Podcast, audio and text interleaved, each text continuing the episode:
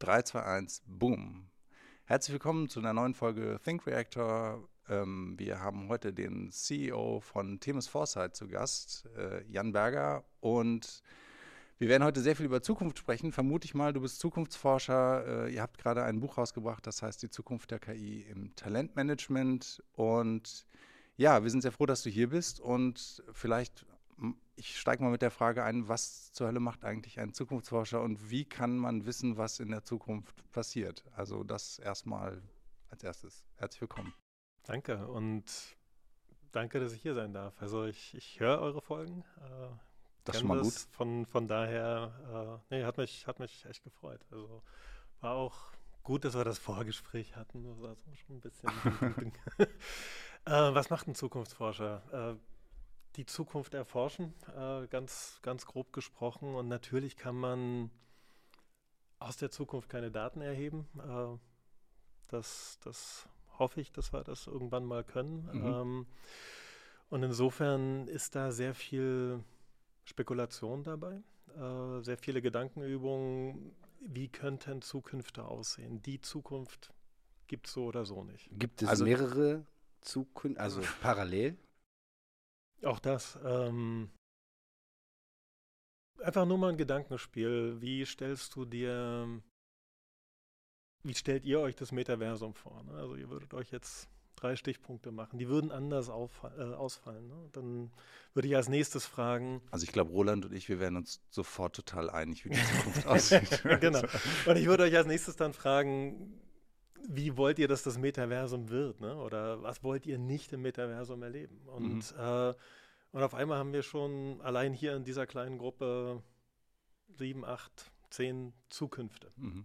ähm, mit denen man sich dann auseinandersetzen kann. Ähm, also meine, meine Frage tatsächlich, die, ich bin ganz hart abgebogen, die bezog sich eher so in Richtung, äh, gibt es Paralleluniversen quasi, äh, so quantenmäßig, äh, dass man sagt, okay, es gibt halt alle möglichen Ähm, Zustände der Zukunft, äh, die existieren parallel.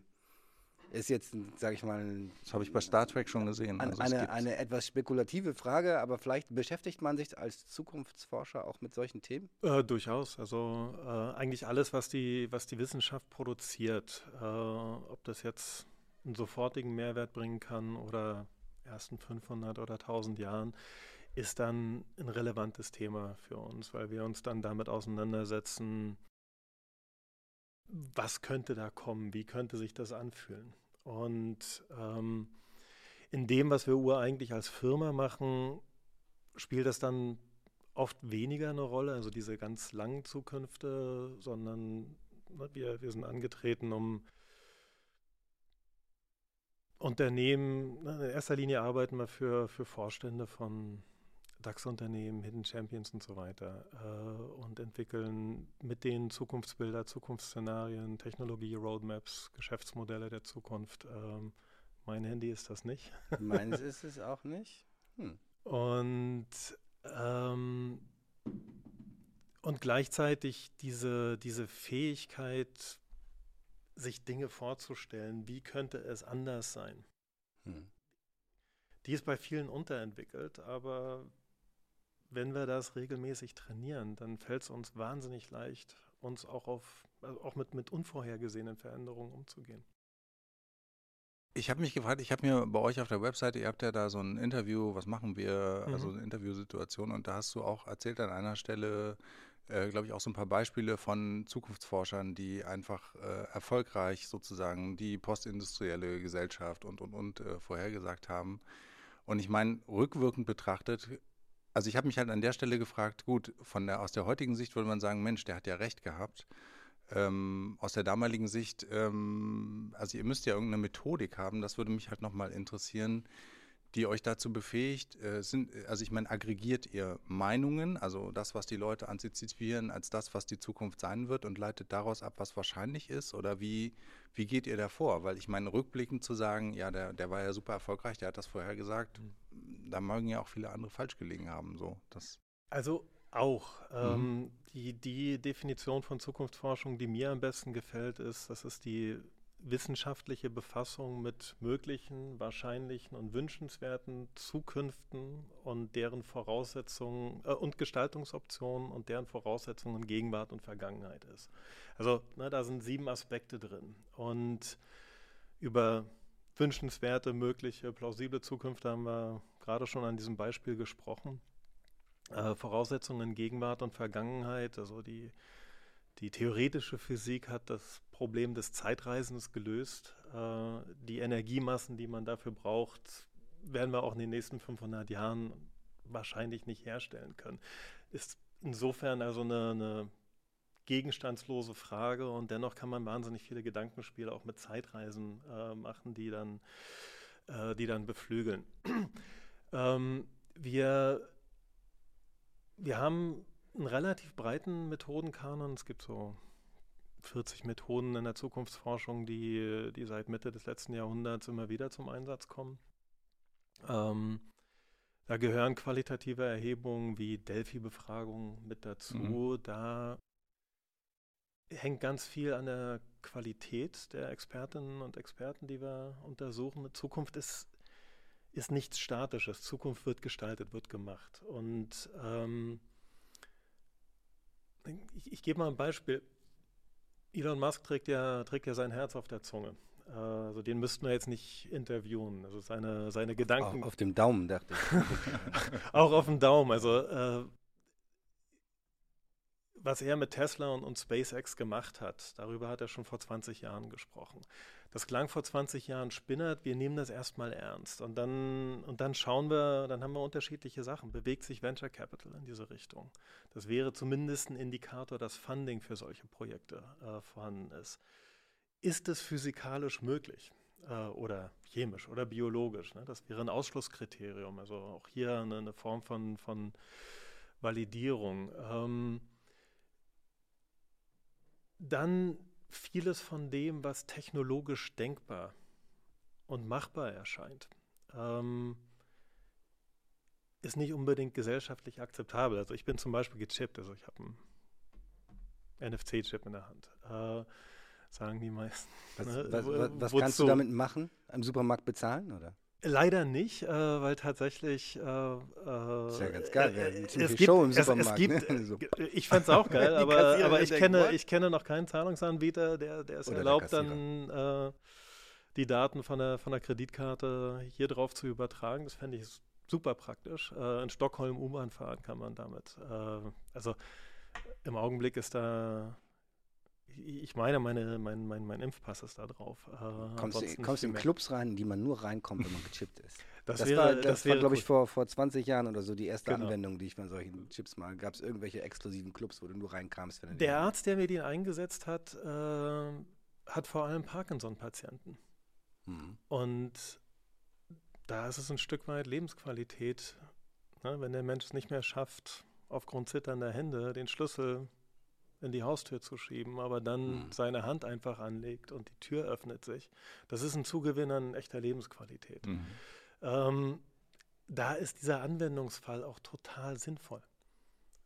In der breiten Masse sehe ich auch in zwanzig oder dreißig oder vierzig Jahren nicht, dass irgendjemand gechippt durch die Gegend läuft. Und das ist, was ich meine. Technologisch ist das möglich. Äh, in der breiten Masse wird es die Gesellschaft wahrscheinlich eher ablehnen.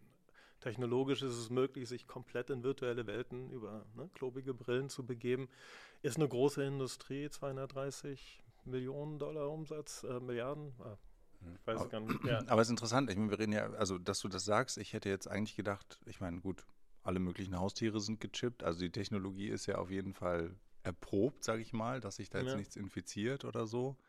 Und wenn es jetzt einen Anbieter gäbe, der sagen würde, wisst ihr was, ich mache meine Zahlungsabwicklung, ihr könnt das über den Chip machen. Ich könnte mir schon vorstellen, dass die Leute ja, das du, äh, du hast deine Notfalldaten da drauf, irgendwie Blutgruppen, Notfallkontakte, Pipapo, das, ne? Der also ich meine, Sanitäter, wenn dich irgendwo von der Straße kratzt, äh, weiß, wen er anrufen muss. Das wird sicherlich kontrovers diskutiert in der Gesellschaft. Das hat man ja heute auch schon, ohne dass die Leute gechippt werden. Ja, äh, genau. Also insofern... Einfach ist es nicht, und die Frage ist natürlich dann, ist es wirklich gesamtgesellschaftlich akzeptiert, aber rein von der technologischen Anwendung und auch von, also von der Nähe zur Anwendung her, würde ich sagen, könnte mir schon vorstellen, dass es da ein Publikum für gibt. Was, was Definitiv, dieses Publikum gibt es. Und, und ne, um es zurückzubringen zu, zu Zukunftsforschung, wir schauen dann eben nicht nur darauf, was ist technologisch machbar. Mhm. Ne? Futuristen waren immer sehr gut darin, hervorzu- also vorherzusehen, was technologisch machbar ist. Ich weiß nicht, ob ihr diese Bilderserie Die Welt im Jahr zweitausend kennt. Das hatten französische Futuristen im Jahr achtzehnhundertneunundneunzig so als Postkarten rausgebracht. Zu dem Zeitpunkt, achtzehnhundertneunundneunzig, gab es noch keine Flugzeuge, die schwerer als Luft waren. Ne? Also es gab die Ballons. Mhm. Äh, die haben schon Propellerflugzeuge vorhergesehen, ne? Polizeidrohnen und äh, Fernbedienung, Haushaltsgeräte und so weiter und so fort. Aber die Kleidung, die die Menschen in diesen Bildern trugen, die haben sich nicht verändert. Die gesellschaftlichen Verhältnisse, ne? Also ich habe meine Magd, die jetzt zwar irgendwie in, ne, per Fernbedienung da einen Haushaltsroboter bedient. Auch das war auf diesen Bildern drauf. Ne? Wer hat heute noch eine Magd? Also äh, so, ne, an, an mhm. der Stelle sind diese, diese rein technologiegetriebenen, technologiebegeisterten Futuristen liegen eben häufig daneben, weil sie nicht berücksichtigen, was ist gesellschaftlicher Wille, was ist gesellschaftliche Realität und äh, oder wie entwickeln sich gesellschaftliche Realitäten. Mhm. Ähm, Hätte es den Zweiten Weltkrieg nicht gegeben, vermute ich auch, dass die Einstellung der Deutschen zur Technologie positiver wäre, als, als sie sich dann nach dem Zweiten Weltkrieg entwickelt hat. Ne? Äh, also ne, da gibt es unterschiedliche Dinge passieren in der Gesellschaft und die, die prägen eine kollektive Psyche. Also auch darauf müssen wir schauen. Ähm, und dann gibt es Politikerinnen und Politiker, die sagen, geht, geht nicht, geht auf gar keinen Fall.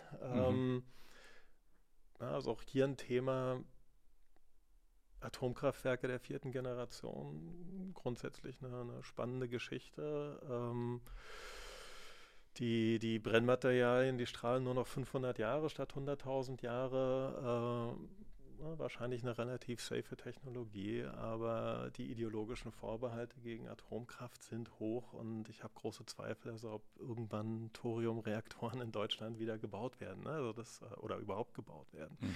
Also auch solche Sachen müssen wir dann in unseren Zukunftsbildern und Szenarien berücksichtigen, insbesondere dann, wenn sie darauf einzahlen müssen, dass ein Unternehmen sein Geschäftsmodell darauf ausrichtet oder ne, in zwanzig Jahren noch profitabel sein will. Genau, das, das heißt, ihr, ihr beratet vornehmlich Unternehmen, glaube genau. ich. Ne? Und ich habe gelesen, so Zeithorizont zehn bis fünfzehn Jahre.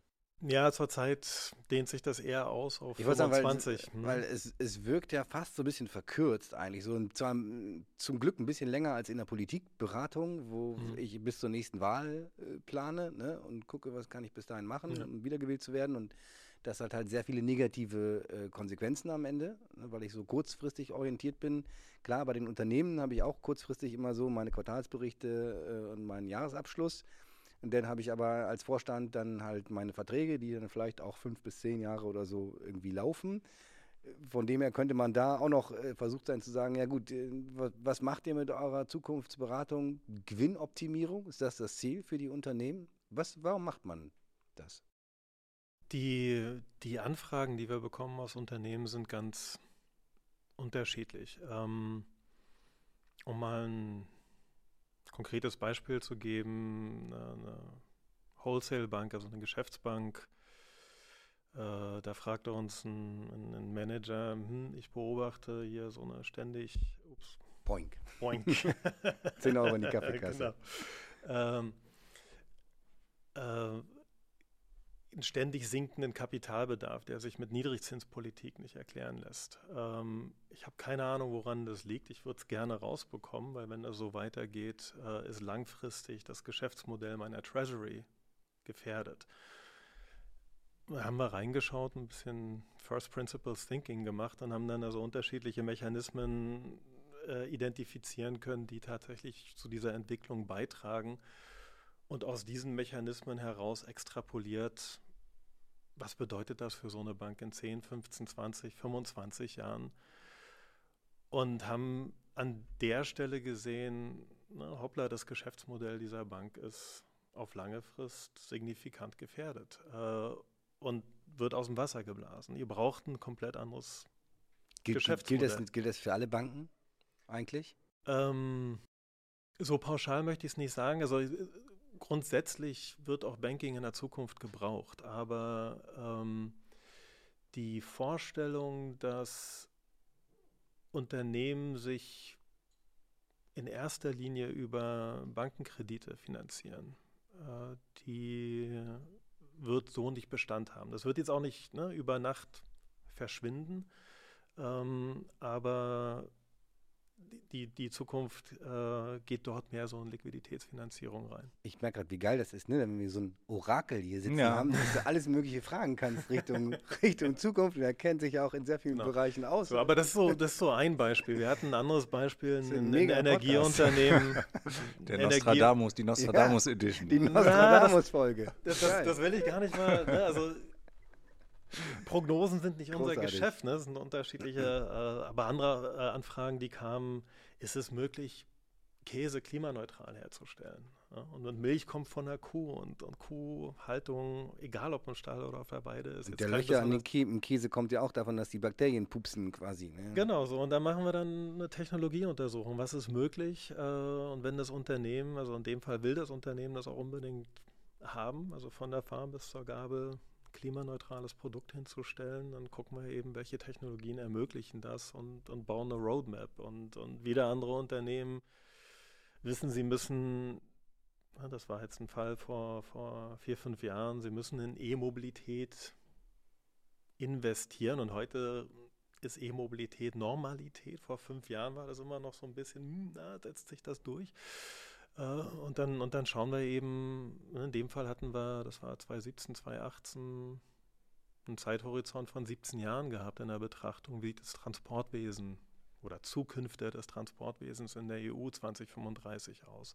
Und auch dort haben wir unterschiedliche Szenarien gemalt und dann überlegt, wie lässt sich das jetzt eigentlich auf das Geschäftsmodell dieses Unternehmens übertragen? Ja, und, und wo hat dieses Unternehmen einen Sweet Spot, den es weiterentwickeln kann?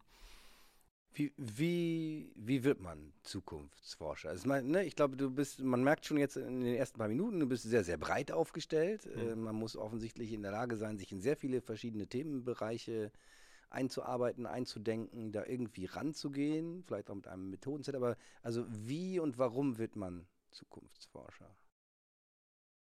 So, so, so allgemein möchte ich das gar nicht, kann ich das gar nicht beantworten, weil, weil der Weg zur Zukunftsforschung ist für die meisten ein anderer. In meinem Fall, ich bin in Ostdeutschland groß geworden und war sechzehn, als die Mauer fiel, war selbst aktiv, war nicht mehr im Elternhaus, war total geil. Also ne, fünfhundert Studenten in einem Internat, äh, gemischtes Internat. Ähm, und Und jeden Tag hat sich was verändert. Und wir sind wirklich damals morgens aufgestanden, was verändern wir heute? Und es war ein schlechter Tag, wenn es am Abend nicht verändert war. Also das waren so die, die, die Taktzahlen, die wir da neunzehnhundertneunundachtzig hatten, neunzig, also war eine geile Zeit. Und, und das hat mich durchs Leben begleitet. Also was, was macht überhaupt keinen Sinn? Also was ist völlig hirnrissig? Wieso machen wir sowas noch? Was kann ich hier verändern? Ne? So, und, ähm, und, und das war, das war tatsächlich immer mein, mein Antrieb gewesen. Und ich bin wahrscheinlich immer noch derselbe sechzehnjährige Junge, der ich damals war, ein bisschen wissender geworden. Und, und wenn wir zum Beispiel in ein Unternehmen reingehen, dann, dann haben wir da natürlich den Antrieb,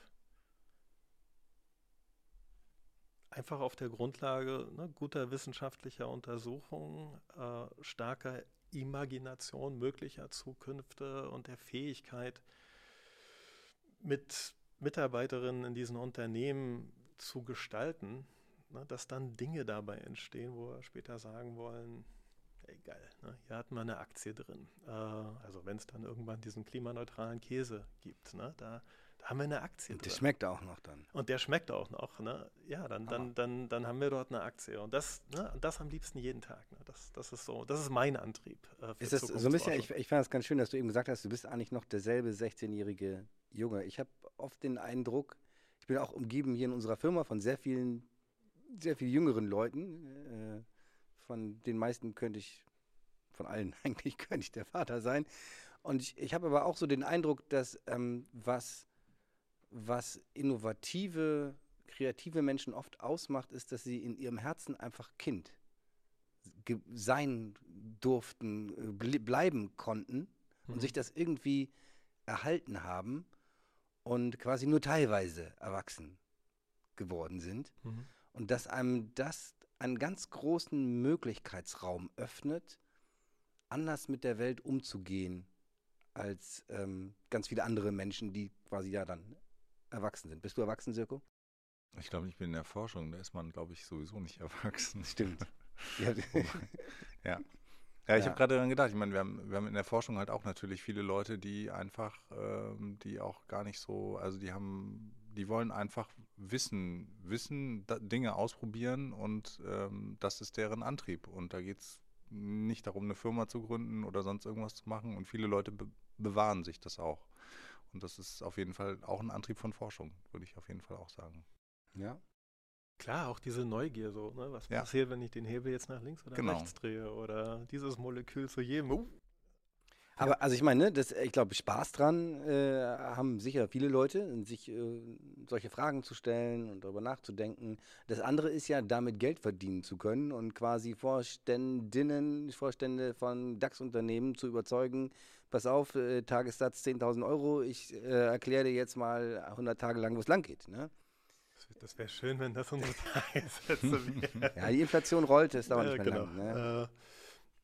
Äh, ähm, also wie, wie, das war, das war, wie kommt man da hin?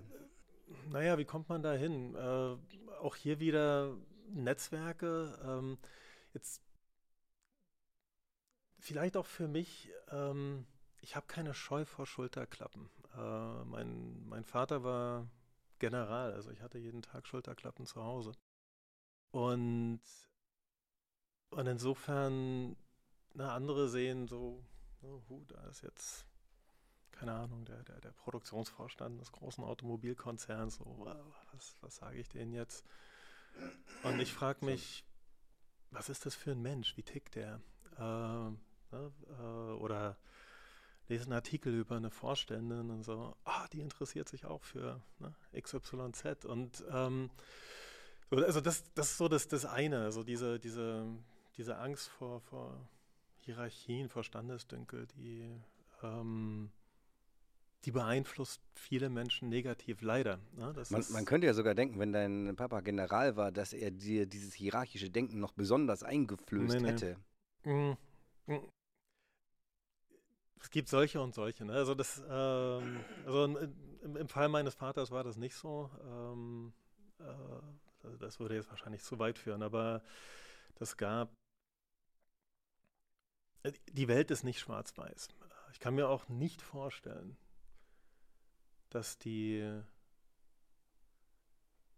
dass es überhaupt einen Bundeswehrgeneral gibt, der Bock auf Krieg hat. Mhm. Na, die, die, die handeln aus einer Aus einer Überzeugung von Verteidigung heraus. Ähm, und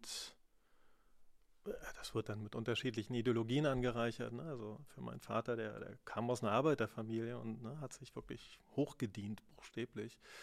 Ähm, Generalslaufbahn in der Bundeswehr ist heute eine etwas andere, aber dass sich jemand dorthin stellt und sagt, so, ich hätte jetzt richtig Bock einzumarschieren. Kannst du dir nicht vorstellen, so. Ich kenne wenig Generäle, deswegen quasi ich ja. das nicht. Muss ja. auch passen, leider. Ja. Ja. Ja. Also ne, Westdeutschland und dann ne, später äh, das vereinte Deutschland hatte immer eine Verteidigungsdoktrin. Ähm,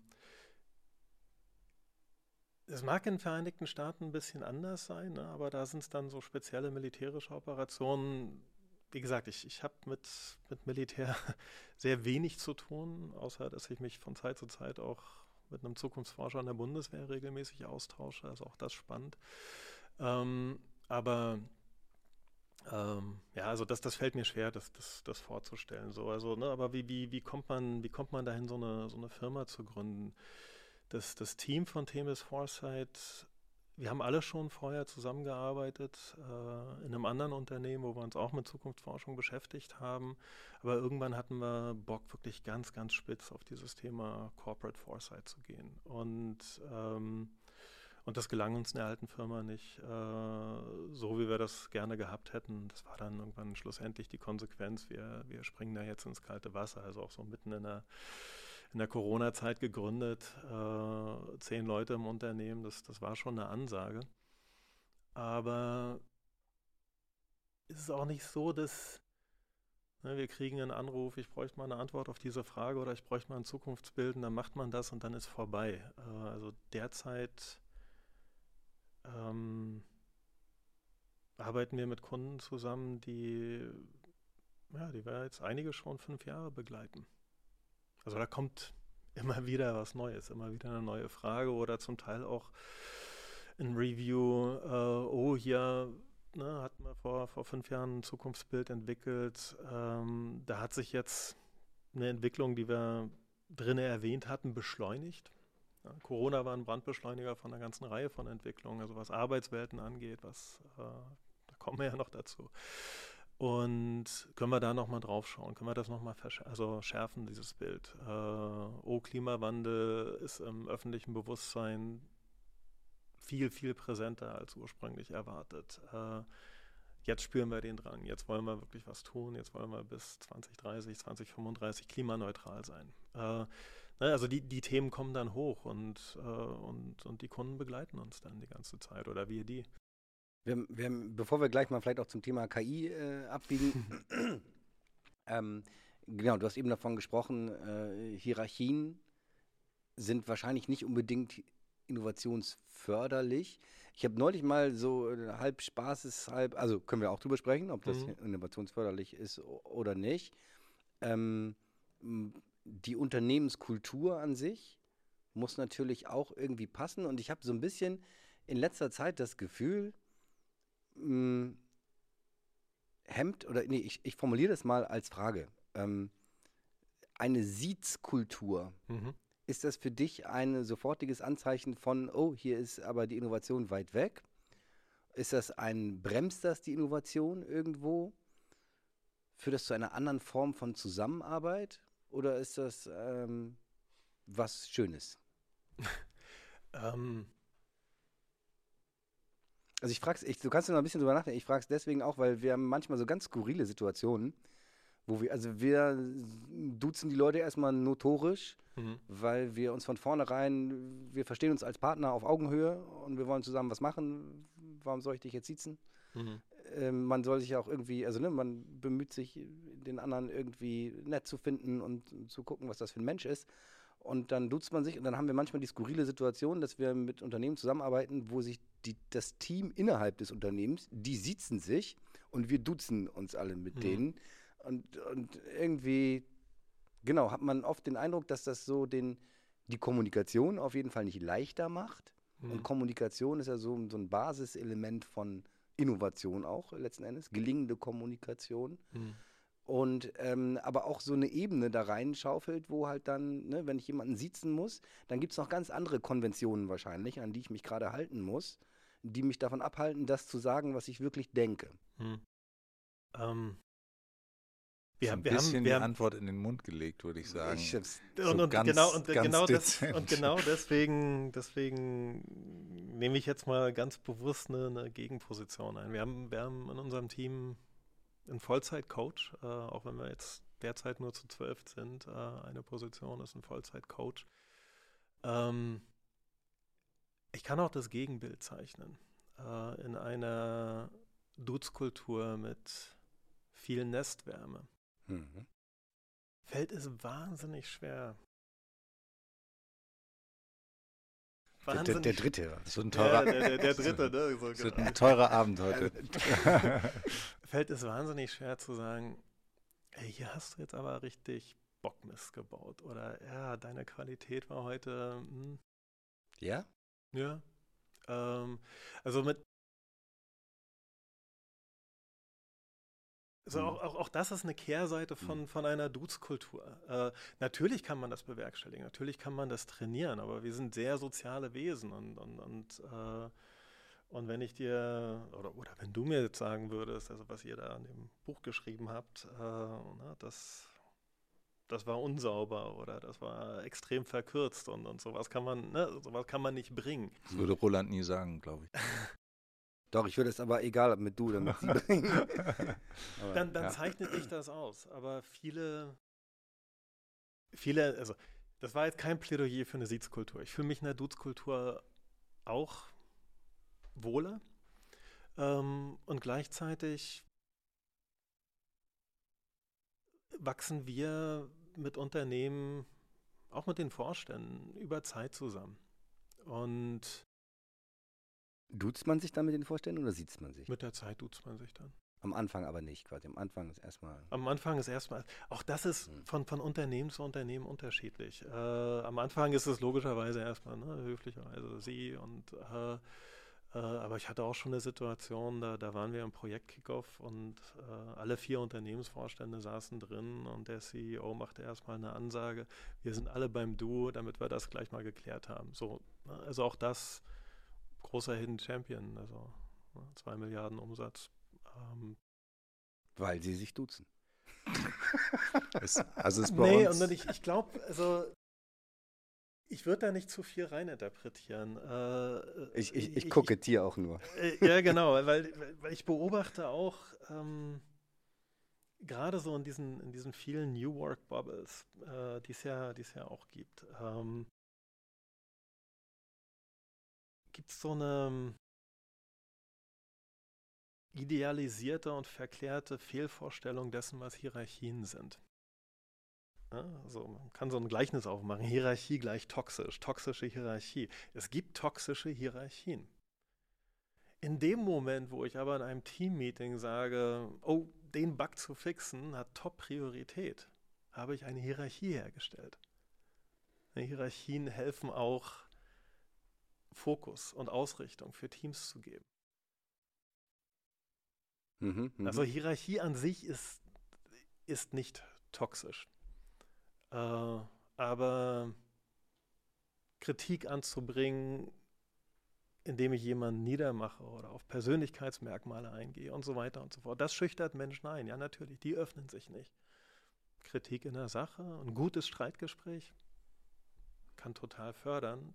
Ich denke, ich denke, es wird halt, also ich denke, es, Hierarchie kann sicherlich strukturieren irgendwie, in dem Sinne, wie du auch gesagt hast, wie man den Fokus lenkt. Ich denke, es ist halt dann wichtig, dass verantwortungsvoll damit umgegangen wird, ja. Weil du hast ja vorhin auch das Thema Kritik gebracht. Wenn ich halt in der Hierarchie mich befinde, dann muss ich sehr aufpassen, wie ich Kritik äußere, weil die natürlich auch quasi von oben kommen kann und dann... Äh, Ähm, muss man ja schon, dann ist es, ist es, ist man ja nicht mehr auf Augenhöhe. Ne? Also ich glaube, das, was Roland versucht dann herzustellen, wenn du, also so würde ich es auch interpretieren, ist, dass man eben eher mal auf Augenhöhe miteinander reden kann und nicht sozusagen von oben nach unten oder andersrum. Also ja, ich, ich verstehe, ich verstehe auch Jans Argument, dass du sagst, okay, ja. Du kannst vielleicht dann manchmal, es ist leichter, abstrakte Kritik ja. quasi emotionsfrei zu transportieren, wenn du quasi auf einer Sie-Ebene bist, vielleicht. Ja.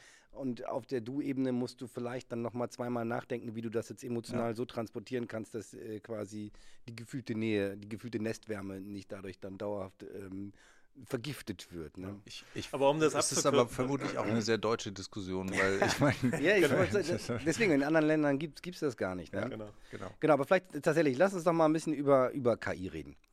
Ähm, ihr habt gerade ein Buch rausgebracht, das heißt Die Zukunft der K I im Talentmanagement. Mhm. So ein bisschen ein äh, Rundumschlag äh, zum Thema K I und dann aber sehr mit dem sehr klaren Fokus auf ähm, K I in Personalprozessen, H R-Auswahlsystemen, alles, was das mit sich bringt an ethischen äh, Fragen und Problemen. Ich nehme an, es ist nicht das erste äh, K I-Projekt, mit dem ihr euch äh, beschäftigt habt. Oder doch? Ähm, ja, die Entstehungsgeschichte dieses Buchs ist eigentlich spannend. Äh, das, das erste Mal, dass, dass ich mich mit dem Thema Ethik in K I auseinandergesetzt habe, das waren so, so zwei Trigger-Events. Ich hatte in, an Anfang zwanzig siebzehn mal einen Workshop mit der Deutschen Bahn gehabt, wo es um zukünftige Berufsbilder ging. Haben wir, ne, zukünftige Geschäftsmodellszenarien entwickelt, Ableitungen getroffen und dann einfach mal überlegt, wie arbeiten Menschen miteinander? Äh, ne, wie sehen deren Büros aus? Äh, also sprich das Arbeitsumfeld. Mit wem kommunizieren die nach innen? Mit wem nach außen? Und dann irgendwann stolperten wir so über dieses Thema, je mehr künstliche Intelligenz hier in diese Prozesse reinkommt, wie kommunizieren die eigentlich mit K I? Und kann eine K I Arbeitsanweisungen geben? Ne, das war ein mhm. spannendes Thema und das war an der Stelle nur so ein, so ein Fragezeichen. Äh, aber ich fand das Fragezeichen interessant. Dann hatten wir eine kurze Breakout-Session und, und je mehr wir darüber sprachen, wurde ein Teil der Gruppe utopischer, der andere Teil der Gruppe dystopischer.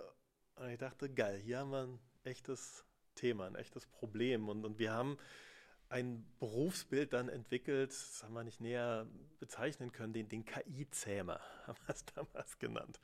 Äh, ne, weil wir irgendwie wussten, da rollt was auf uns zu. So. Und, äh, und keine sechs Monate später war ich im, im Silicon Valley und habe unter anderem also ein Unternehmen getroffen, äh, die diese ganzen Trigger-Algorithmen für soziale Netzwerke geschrieben mhm. haben. Und ich dachte, das wird definitiv ein Thema. So, und, äh, und das war mein Einstieg. Äh, und, und noch im alten Unternehmen hatten wir dann uns mit, mit unterschiedlichen äh, Personalmanagerinnen und Personalchefs von, von Unternehmen unterhalten, auch Workshops gemacht. Äh, wie funktioniert eigentlich die Zusammenarbeit in einem human-digitalen Team, ne, wo Kollege Mensch und Kollegin K I zusammenarbeiten müssen. Äh, wie kriegen wir das eigentlich aligned? Auch das hier, also ganz viel Futuring. Ne? Also da war nichts Validiertes, außer wir wissen, das und das wird kommen und so und so. Aber der, den Rest mussten wir uns vorstellen. Erstmal überhaupt artikulieren, wie könnten solche Arbeitswelten aussehen. Ja, und dann hatten wir damals schon eine erste Studie dazu veröffentlicht. Äh, und dann kam so ein glücklicher Zufall. Ähm, Ein, ein internationaler Konzern war dabei, sich eine K I von der Stange zu kaufen, die sie global ausrollen wollten. Und wir brauchen da mal ein paar Richtlinien. Ne? So, so die, die ursprüngliche Idee war eigentlich so zur Beruhigung der Öffentlichkeit, äh, könnt ihr uns das mal schreiben. Und wir haben gesagt, nee, nee. Äh, weil wenn ihr nach draußen irgendwas versprecht, das muss auch nach innen laufen. Das fanden die einleuchtend und haben sich darauf eingestellt. Und, äh, und das ist dann so ein seltener Fall, wo ein Zukunftsforscher, eine Zukunftsforscherin tatsächlich Forschung betreiben kann. Weil wir dann natürlich auch experimentelle Zustände simuliert haben, äh, am Beispiel dieses Unternehmens. Na, was passiert so rum, was passiert so rum und so weiter. Und Und dann krieg, ne, bekamen wir mit, äh, es gab dann weitere Anfragen aus anderen Unternehmen, also das Thema sickerte ein in der Konzernlandschaft, vor allem in den großen Konzernen. Und, ähm, und dann dachten wir, naja, dann, dann machen wir jetzt ein Folgeprojekt daraus. Und äh, der, der Kollege, der als erstes als Autor genannt ist, der Gerrit Zehrer, hat dann äh, nochmal so ein... So ein Dutzend weiterer Experten in der klassischen Delphi-Befragung befragt, also auch hier wieder sehr unterschiedliche Experten äh, und, und Expertinnen, ähm, ne, Ethikdesignerinnen, äh, natürlich auch äh, Personaler, aber auch ne, reingehorcht in die Politik. Und das haben wir dann ausgewertet. Und dann hatten wir irgendwie ein, ja, dann hatten wir irgendwie ein Dokument und dann las ich das ein bisschen trocken und nüchtern.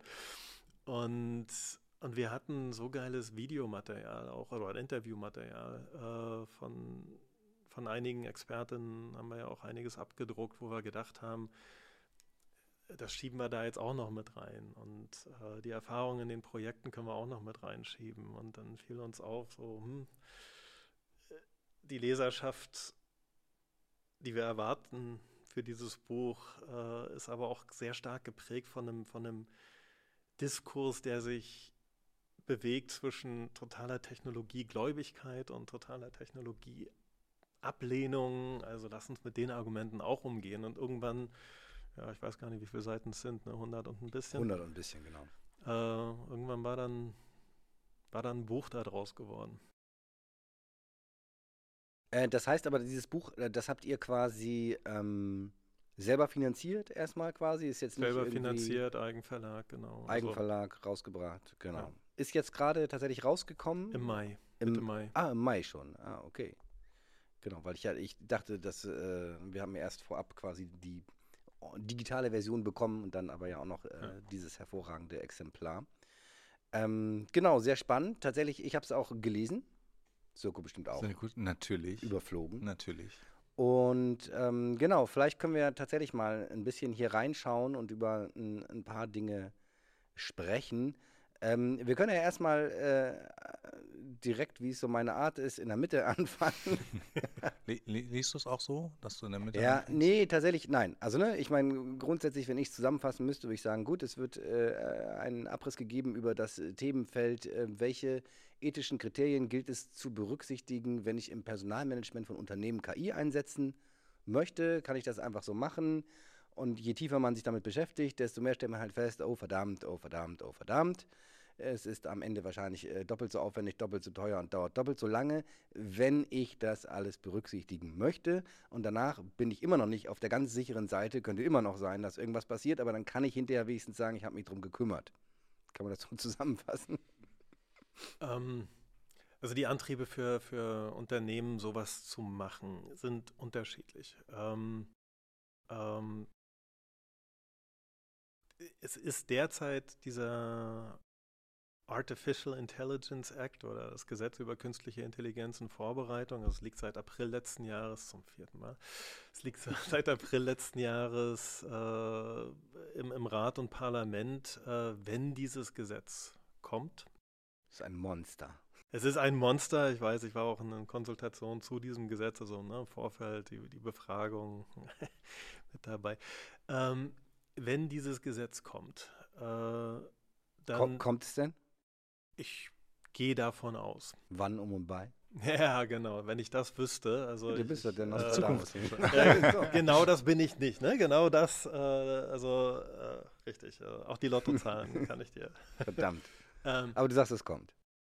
Ich bin mir sicher, dass es, äh, dass es kommen wird, wie viele Änderungen es noch übers Parlament und, und aus dem Rat geben. Also aus dem Rat erwarte ich wenig, aber aus dem Parlament glaube ich schon, dass es da noch einiges an, an Konkretisierungen und Änderungen geben wird, was auch nicht schlecht wäre. Also ja. es ist äh, auch viel Unsinniges derzeit in diesem Gesetz drin, können wir auch noch separat drüber sprechen.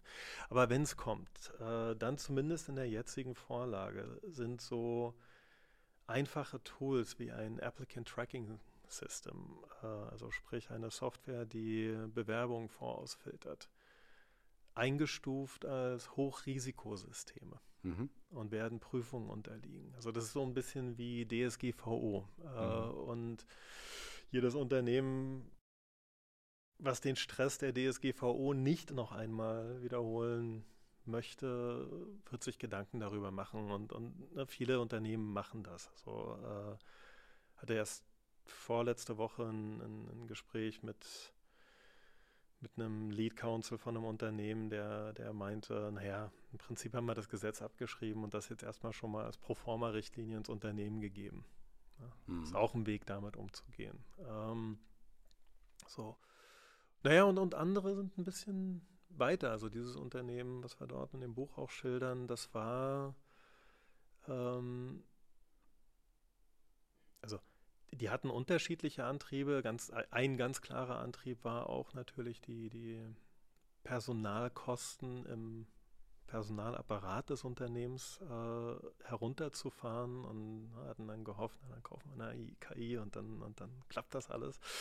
Ähm, aber die sind auch mit einem ganz starken Wertekanon reingegangen. Ne? Die haben gesagt, äh, Diversität und Fairness sind uns wirklich wichtig als Unternehmen und wir wollen zusehen, dass wir das so gut wie möglich balanciert bekommen mit Performance-Kriterien. Ja, und da also gab es einen, gab's einen sehr, sehr starken Antrieb, auch wirklich sicherzustellen, dass die K I, die die sich dort einkaufen, fair ist, was immer dann fair bedeutet. Und ähm, insofern wird auch das ein großer Antrieb bei, bei vielen Unternehmen sein, je mehr wir K I einsetzen. Und, und übrigens, ich hoffe, nicht nur in Personalbereichen. Genau, also ähm, ich, also erstmal, ich finde es äh, relativ äh, beeindruckend von den Fällen, von denen ihr berichtet, äh, quasi. Man hat so den Eindruck, ähm, die K I ist schon längst angekommen, überall in, in den Unternehmen, und jetzt äh, müssen wir quasi so ein bisschen mit der Ethik aufpassen. Aus unserem täglichen Business ist eher mein Eindruck so, ne, wir sind noch ganz weit weg davon, dass die K I überhaupt irgendwo äh, mal in die Praxis äh, kommt, obwohl das easy möglich wäre in vielerlei Hinsicht und sicherlich auch in sehr vielen Bereichen, die halt nicht hochsensibel sind, und selbst da tun sich die Unternehmen schwer. Von dem her, äh, ich glaube, dass das tatsächlich mh, vielleicht eine Problemstellung ist, die halt insbesondere die großen Konzerne betrifft, die es sich leisten können, sich erstmal mit diesen Themen zu beschäftigen, jetzt schon Sachen mit K I quasi machen, weil sie schon seit Jahren da irgendwie Forschungsabteilungen, wie auch immer, äh, finanzieren, ne, wo dann irgendwann mal sowas rauspurzelt, und die dann aber auch noch äh, tief genug die Taschen haben, dass sie sagen können, so jetzt ähm, wollen wir die Hälfte der Personalabteilung rausschmeißen, aber damit es hinterher nicht heißt, jetzt ist alles schlecht geworden, machen wir halt noch irgendwie so ein Ethik-Marketing oben drüber, damit es gut aussieht. Ist gemein jetzt, ne? Aber äh, d- d- naja, nicht total gemein, weil, weil, weil so ein Ethikwashing gibt es auch. Schon, oder? Na, na klar. Ja. Äh, und, ähm, und natürlich sind, sind Kosten im Personalbereich äh, etwas, worauf Personalmanagerinnen schauen müssen. Ja, logisch. Ja. Äh, und, und insofern, jedes Werkzeug, was dabei hilft, es ist ja auch keine dankbare Tätigkeit, so einen Postkorb voller Bewerbungsschreiben zu bekommen und rauszufiltern. Äh, jeder ist, jede einzelne Bewerbung ein Menschenschicksal. Äh, genau. Ja. Äh, also äh, dann gibt es also auch noch die Komponente, äh, klar. Äh, aber spätestens nach dem fünfzehnten Bewerbungsschreiben passiert hier oben auch nichts mehr. Hm. Ja, und, und da sind dann natürlich Werkzeuge, Äh, wie solche Applicant Tracking Systems ähm, extrem hilfreich, und jetzt ein Handwerkerbetrieb wird dieses Problem nicht haben. Hm. Äh, ein, ein Konzern wie, wie eine Deutsche Bahn mit, mit zweihundertdreißigtausend Mitarbeitern, ne, die setzen solche Systeme ein, logischerweise, weil die Bahn ist auch ein attraktiver Arbeitgeber und ne, viele Menschen bewerben sich. Und, ähm Aber ge- genau, jetzt kommen wir nämlich, also mir scheint so der, der Kernkonflikt, den ihr im Prinzip hier beschreibt, ist ja der zwischen ähm, Menschen, die genau, wie du eben gesagt hast, da diese stupide, teilweise stupide Tätigkeit machen und dann ähm, ja auch so wahrscheinlich ihren Stiefel dann halt machen. Ne? Menschen haben Vorurteile auch, Menschen äh, gucken auf die Bewerbung drauf, sagen, öh, nee, dunkle Haut, ne? Absolut. Gucken weiter, sagen, ach, eine Frau, nee, doch nicht. So, so machen das die Menschen, und ähm, es ist nicht so richtig transparent. Man sieht das hinterher nur am Ergebnis an der Workforce, aber man hat wenig, ohne K I-Methoden, wenig bis gar keine Kontrolle darüber, äh, was da wirklich an Material verfügbar war in den Bewerbungen, weil ich es ja gar nicht auswerten kann, außer die Menschen, die es angeguckt haben. So, das haben wir quasi äh, die Menschen mit all ihren Fehlern äh, und Liebenswürdigkeiten.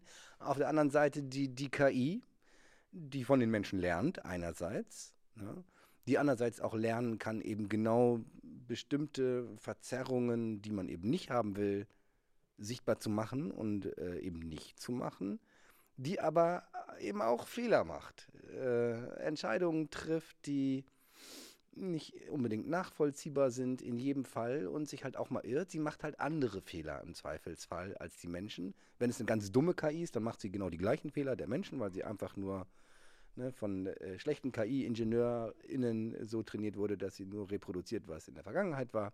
Das kann man heutzutage auch anders machen.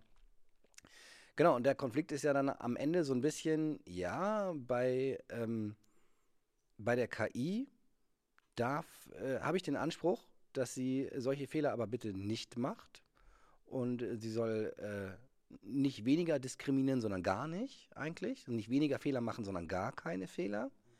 Und äh, wenn sie einen Fehler macht, möchte ich aber genau verstehen können, warum sie diesen Fehler macht, versus ich habe Menschen in meiner Personalabteilung, ja, die kann ich auch ab und zu mal freundlich auffordern, doch mehr Frauen einzustellen oder keine Ahnung, auch Leute mit komischen Nachnamen. Und wenn die einen Fehler machen, dann sage ich denen, bitte macht das nicht normal, kann, macht er vielleicht trotzdem halt weiter. Und wenn man fragt, warum hast du dich so entschieden, nicht anders, sagt er, ja, weiß ich nicht, hatte schlecht geschlafen. Das ist okay für uns. Ich bin, also, ja. So, und das, das ist so, so ein bisschen, ja, die, die, also es scheint mir so ein bisschen die Konfliktlinie zu sein, die von vornherein ein bisschen äh, den Charakter eines Dilemmas hat. So, und jetzt kannst du natürlich sagen, die Lösung ist, ihr macht das zusammen, die Menschen und die K I. Ja, also du hast jetzt bestimmt sechs oder sieben Konfliktlinien angesprochen. So. und, und deswegen, also die jetzt im Einzelnen, äh, wir, wir tasten, pick, pick dir irgendwas raus. Wir, wir tasten uns mal vor. Äh, Gerne auch näher am Mikrofon. Damit, ja, genau. genau. Ähm, so.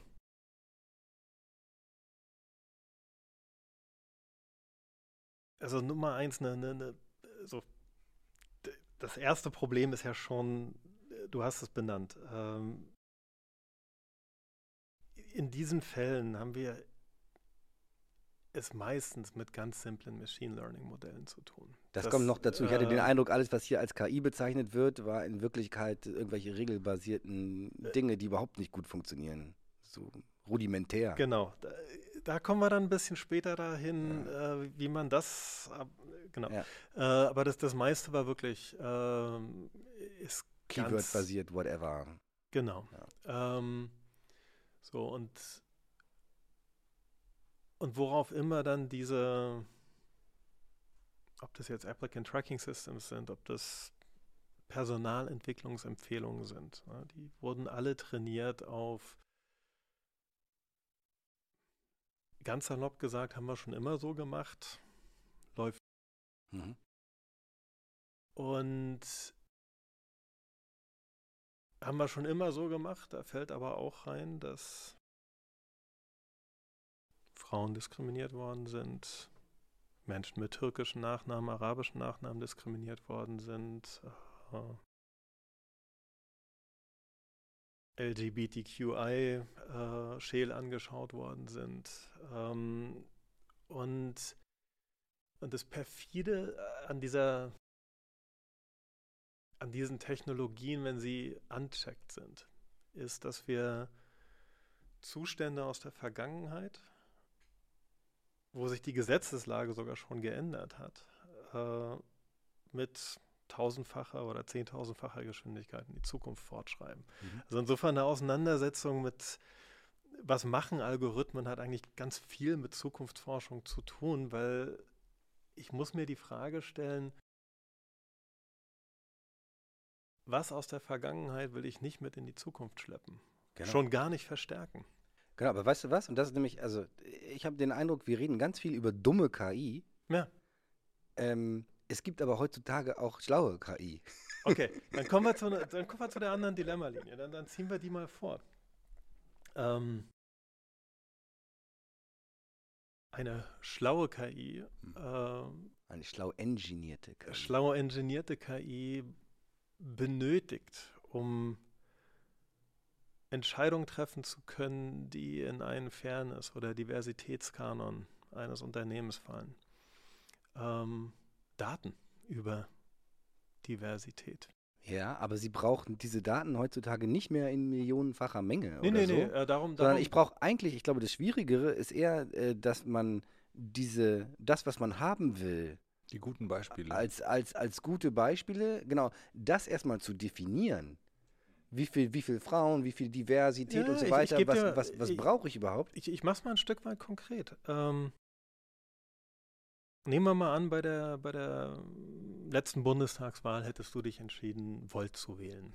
Äh, das könnte ein Indiz dafür sein, dass du einerseits starke Überzeugung hast, auf der anderen Seite aber auch das Rückgrat hast, dich gegen Argumente durchzusetzen. Eine Stimme für Volt, da kannst du jetzt jede andere Partei reinsetzen, ist eine verschenkte Stimme. Äh, mhm. Würde mir einiges über dich aussagen. Mhm. Wärst du bereit, in ein Bewerbungsschreiben oder in deinen Lebenslauf reinzupacken oder in dein LinkedIn-Profil, ich habe Volt gewählt? Oder wärst du bereit, äh, einer, einer, einem Unternehmen Zugang auf deine Social-Media-Profile zu geben, damit sie dich besser verstehen können? Manche wären bereit dazu. Die große Mehrheit wäre wahrscheinlich eher nicht bereit dazu. Und schon hast du den ersten Konflikt. Ich, also ich würde sogar fast denken, eigentlich vielleicht ist es sogar andersrum, keine Ahnung. Die Leute denken ja immer, ja, wieso äh, ne? Google und Facebook und so weiter darf ja auch alles über mich wissen, ah, ja. Warum der Arbeitgeber nicht, aber genau. Also die, die Wir haben Situationen in Unternehmen, wo, wo in Personalabteilungen Personalmitarbeiterinnen verboten wird, auf LinkedIn und Xing-Profile von, von Bewerberinnen ja, ja. zu schauen. Ähm, Darfst du nicht machen. Genau. So, macht ja auch keiner. Ne, wo kommen... Wo kommen die Daten selbst für eine smart engineerte Tiny A I her? Ja, yeah, okay, pass auf. Also ich, ich, ich verstehe deinen Punkt. Ich glaube aber, also diese Technologie entwickelt sich ja einfach rasend schnell weiter. Ja. Ne? Und fairerweise, äh, als ihr angefangen habt, das Buch äh, zu schreiben, vor einem Jahr oder anderthalb Jahren oder so, ne? Mhm. Ähm, die Welt hat sich auch schon wieder, wieder weiter gedreht. Ich glaube schon, dass es heutzutage möglich ist, anhand von äh, großen vortrainierten Modellen, auf die man aufsetzt, mhm. die ganz viel Bias und so weiter, alles enthalten, ne? Ist mir alles bekannt, aber quasi, ich glaube, dass es möglich ist, ähm, Lösungen zu engineieren, wenn ich ein klares Zielbild habe. Mhm. Sage, guck mal, ähm, ich möchte solche Leute einstellen und solche Leute und solche Leute. Dann ist es mit modernen Methoden, die vielleicht Blackbox-Methoden sind, mhm. ja, heutzutage aber möglich zu sagen, und jetzt fische ich aus meinen fünfhunderttausend Bewerbungen, die hier drin sind, die raus, die dem Leitbild, was ich habe, quasi am, am nächsten kommen. Mhm. Und dieses Leitbild gebe ich vor. Das ergibt sich nicht aus der Vergangenheit. Ich schreibe das nicht quasi fort, mhm. sondern ich definiere es neu. Das birgt natürlich die Gefahr, vielleicht funktioniert das gar nicht mehr so gut wie früher, weil fr- früher haben wir es so gemacht und irgendwie ist wohl gut gelaufen, weil wir sind ein Riesenkonzern. Mhm. Und jetzt haben wir ja im Prinzip erstmal die Hoffnung und glauben, wir brauchen vielleicht ein bisschen ein paar andere Leute. Ob das wirklich funktioniert, wissen wir nicht. Aber wir wissen ungefähr, was für einen Typ Menschen wir haben wollen. Hm. Und ich glaube schon, dass es heutzutage möglich ist, quasi wenig bis keine historische Daten eines Unternehmens zu verwenden. Hm. Und dennoch äh, quasi mit modernsten K I-Methoden der Flut der Bewerbungen auf eine Art und Weise gerecht zu werden, die wahrscheinlich gerechter und fairer ist, anders, andere Fehler macht als das menschliche Personal, was da jetzt sitzt. Also ich, ich hatte das tatsächlich, äh, vielleicht habe ich auch mehr, mehr aus dem Buch rausgelesen, als drin steht. Ich weiß es nicht.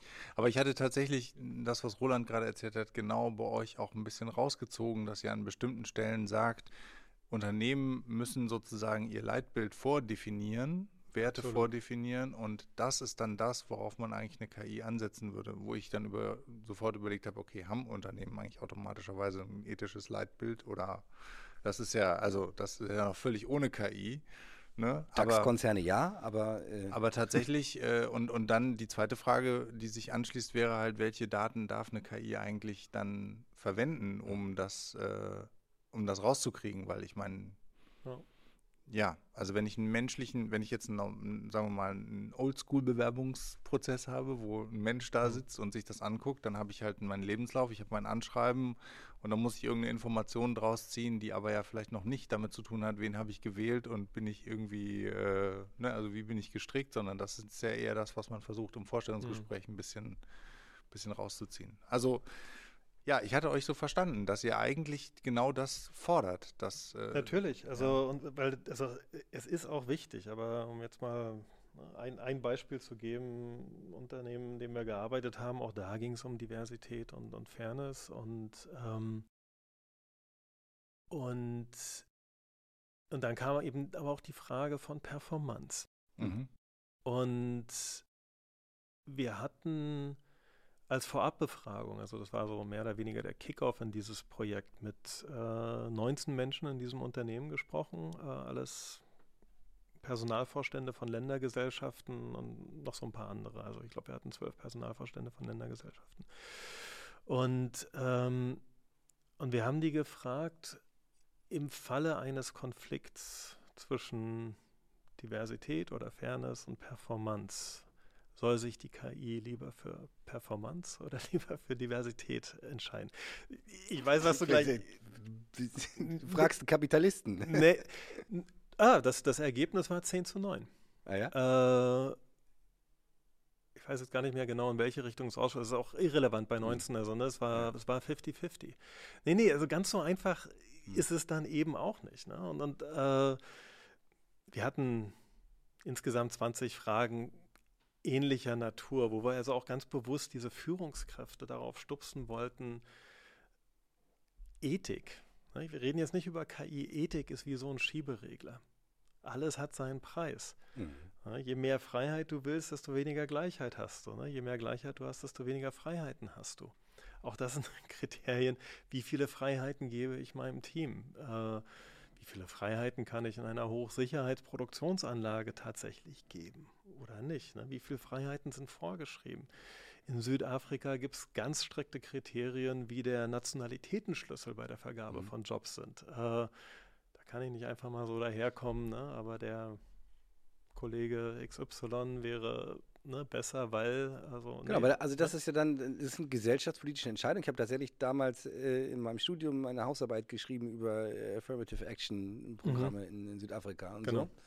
so. Und äh, genau, ne, wenn man eben als Gesellschaft sagt, ja, äh, auf dem Papier ist vielleicht der andere Bewerber besser, aber wir wollen mehr von diesen genau. Leuten und dann haben wir vielleicht ein bisschen Performance-Einbuße, aber gesamtgesellschaftlich besser. So, und, und, und dann haben wir so unterschiedliche Venn-Diagramme auch mhm. gezeichnet, also um einfach mal zu gucken, wo gibt es eigentlich Überschneidungen, wo gibt es so ein paar Sachen, die solide sind, wo, worauf kann man dann Algorithmen ausrichten. Und dann haben wir aber eben halt auch sehr genau geschaut, an welchen Stellen taugen unterschiedliche Fairness-Ansätze in K I nicht. Äh, ein Unternehmen hatte sich eine K I von der Stange gekauft, die gesagt haben, na, unser Fairness-Ansatz besteht darin, dass wir sämtliche sensitiven Kriterien in den Bewerbungen wegschneiden. Ein sensitives Kriterium kann sein, ähm, du bist das, das, das Wohngebiet, in dem du mhm. wohnst.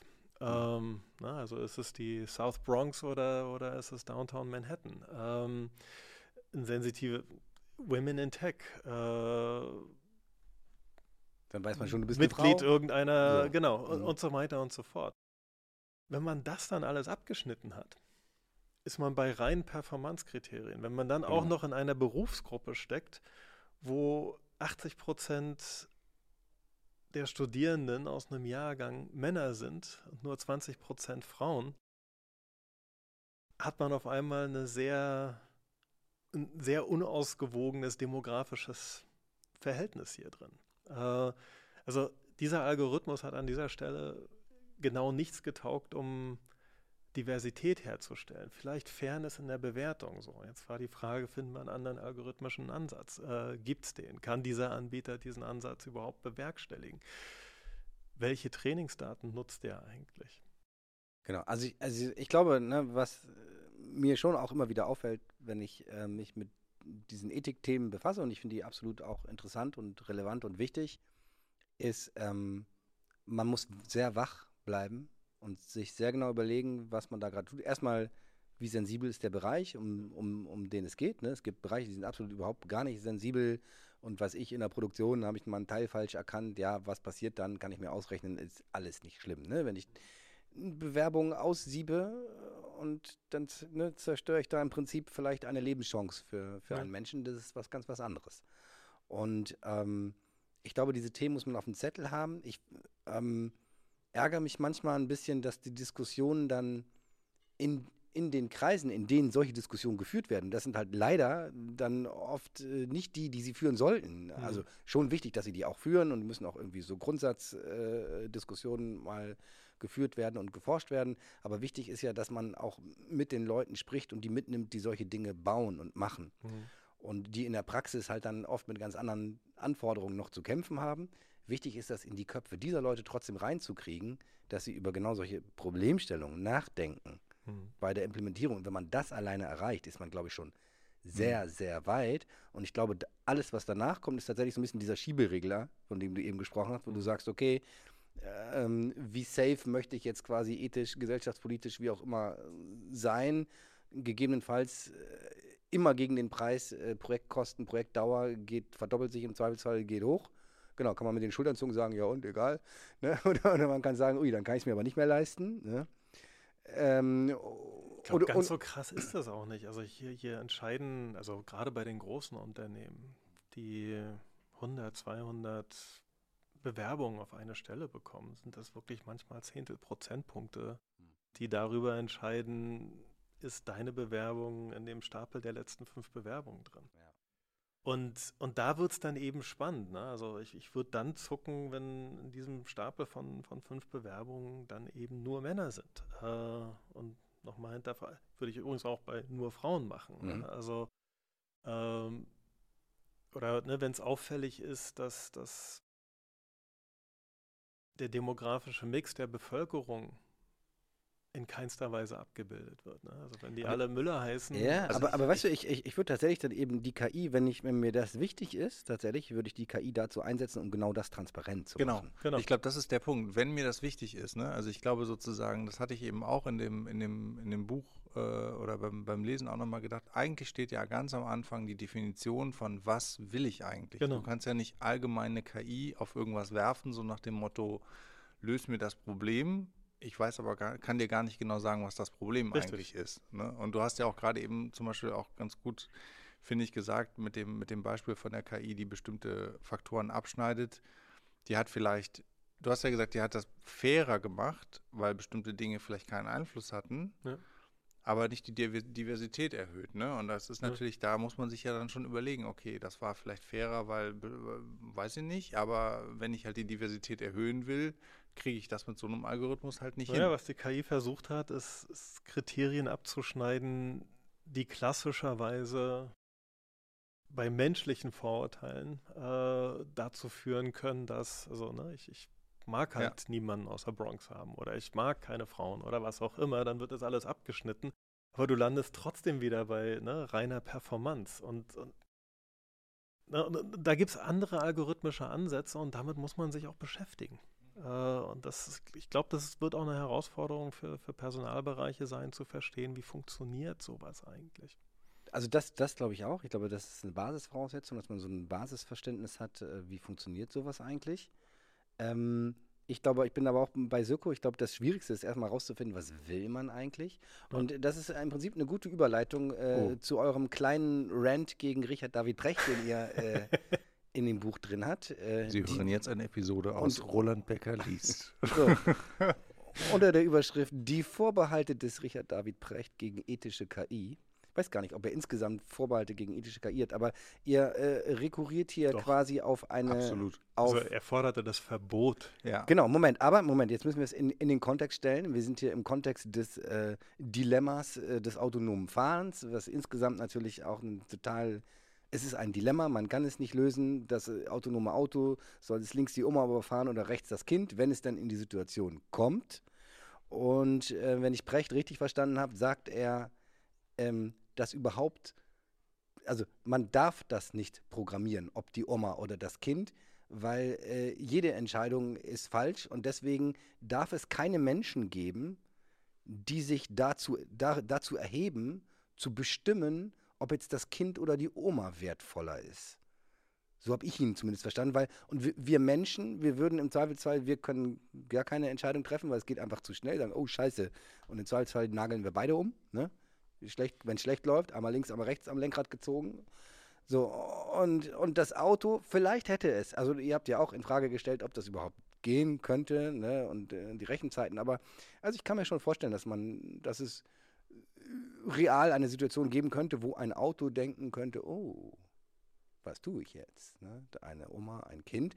Und will man dann, also und ich, ich verstehe Precht halt so, dass er sagt, pass auf, in diesem Fall möchte ich nicht, dass es eine Gruppe von Menschen gibt, die vielleicht per Mehrheitsentscheid festlegen, unsere ethische Position ist, äh, die Oma hat viel mehr Erfahrung und ist äh, viel nützlicher für unsere Gesellschaft als das Kind, das kann ja noch gar nichts, soll das Auto doch das Kind umnageln.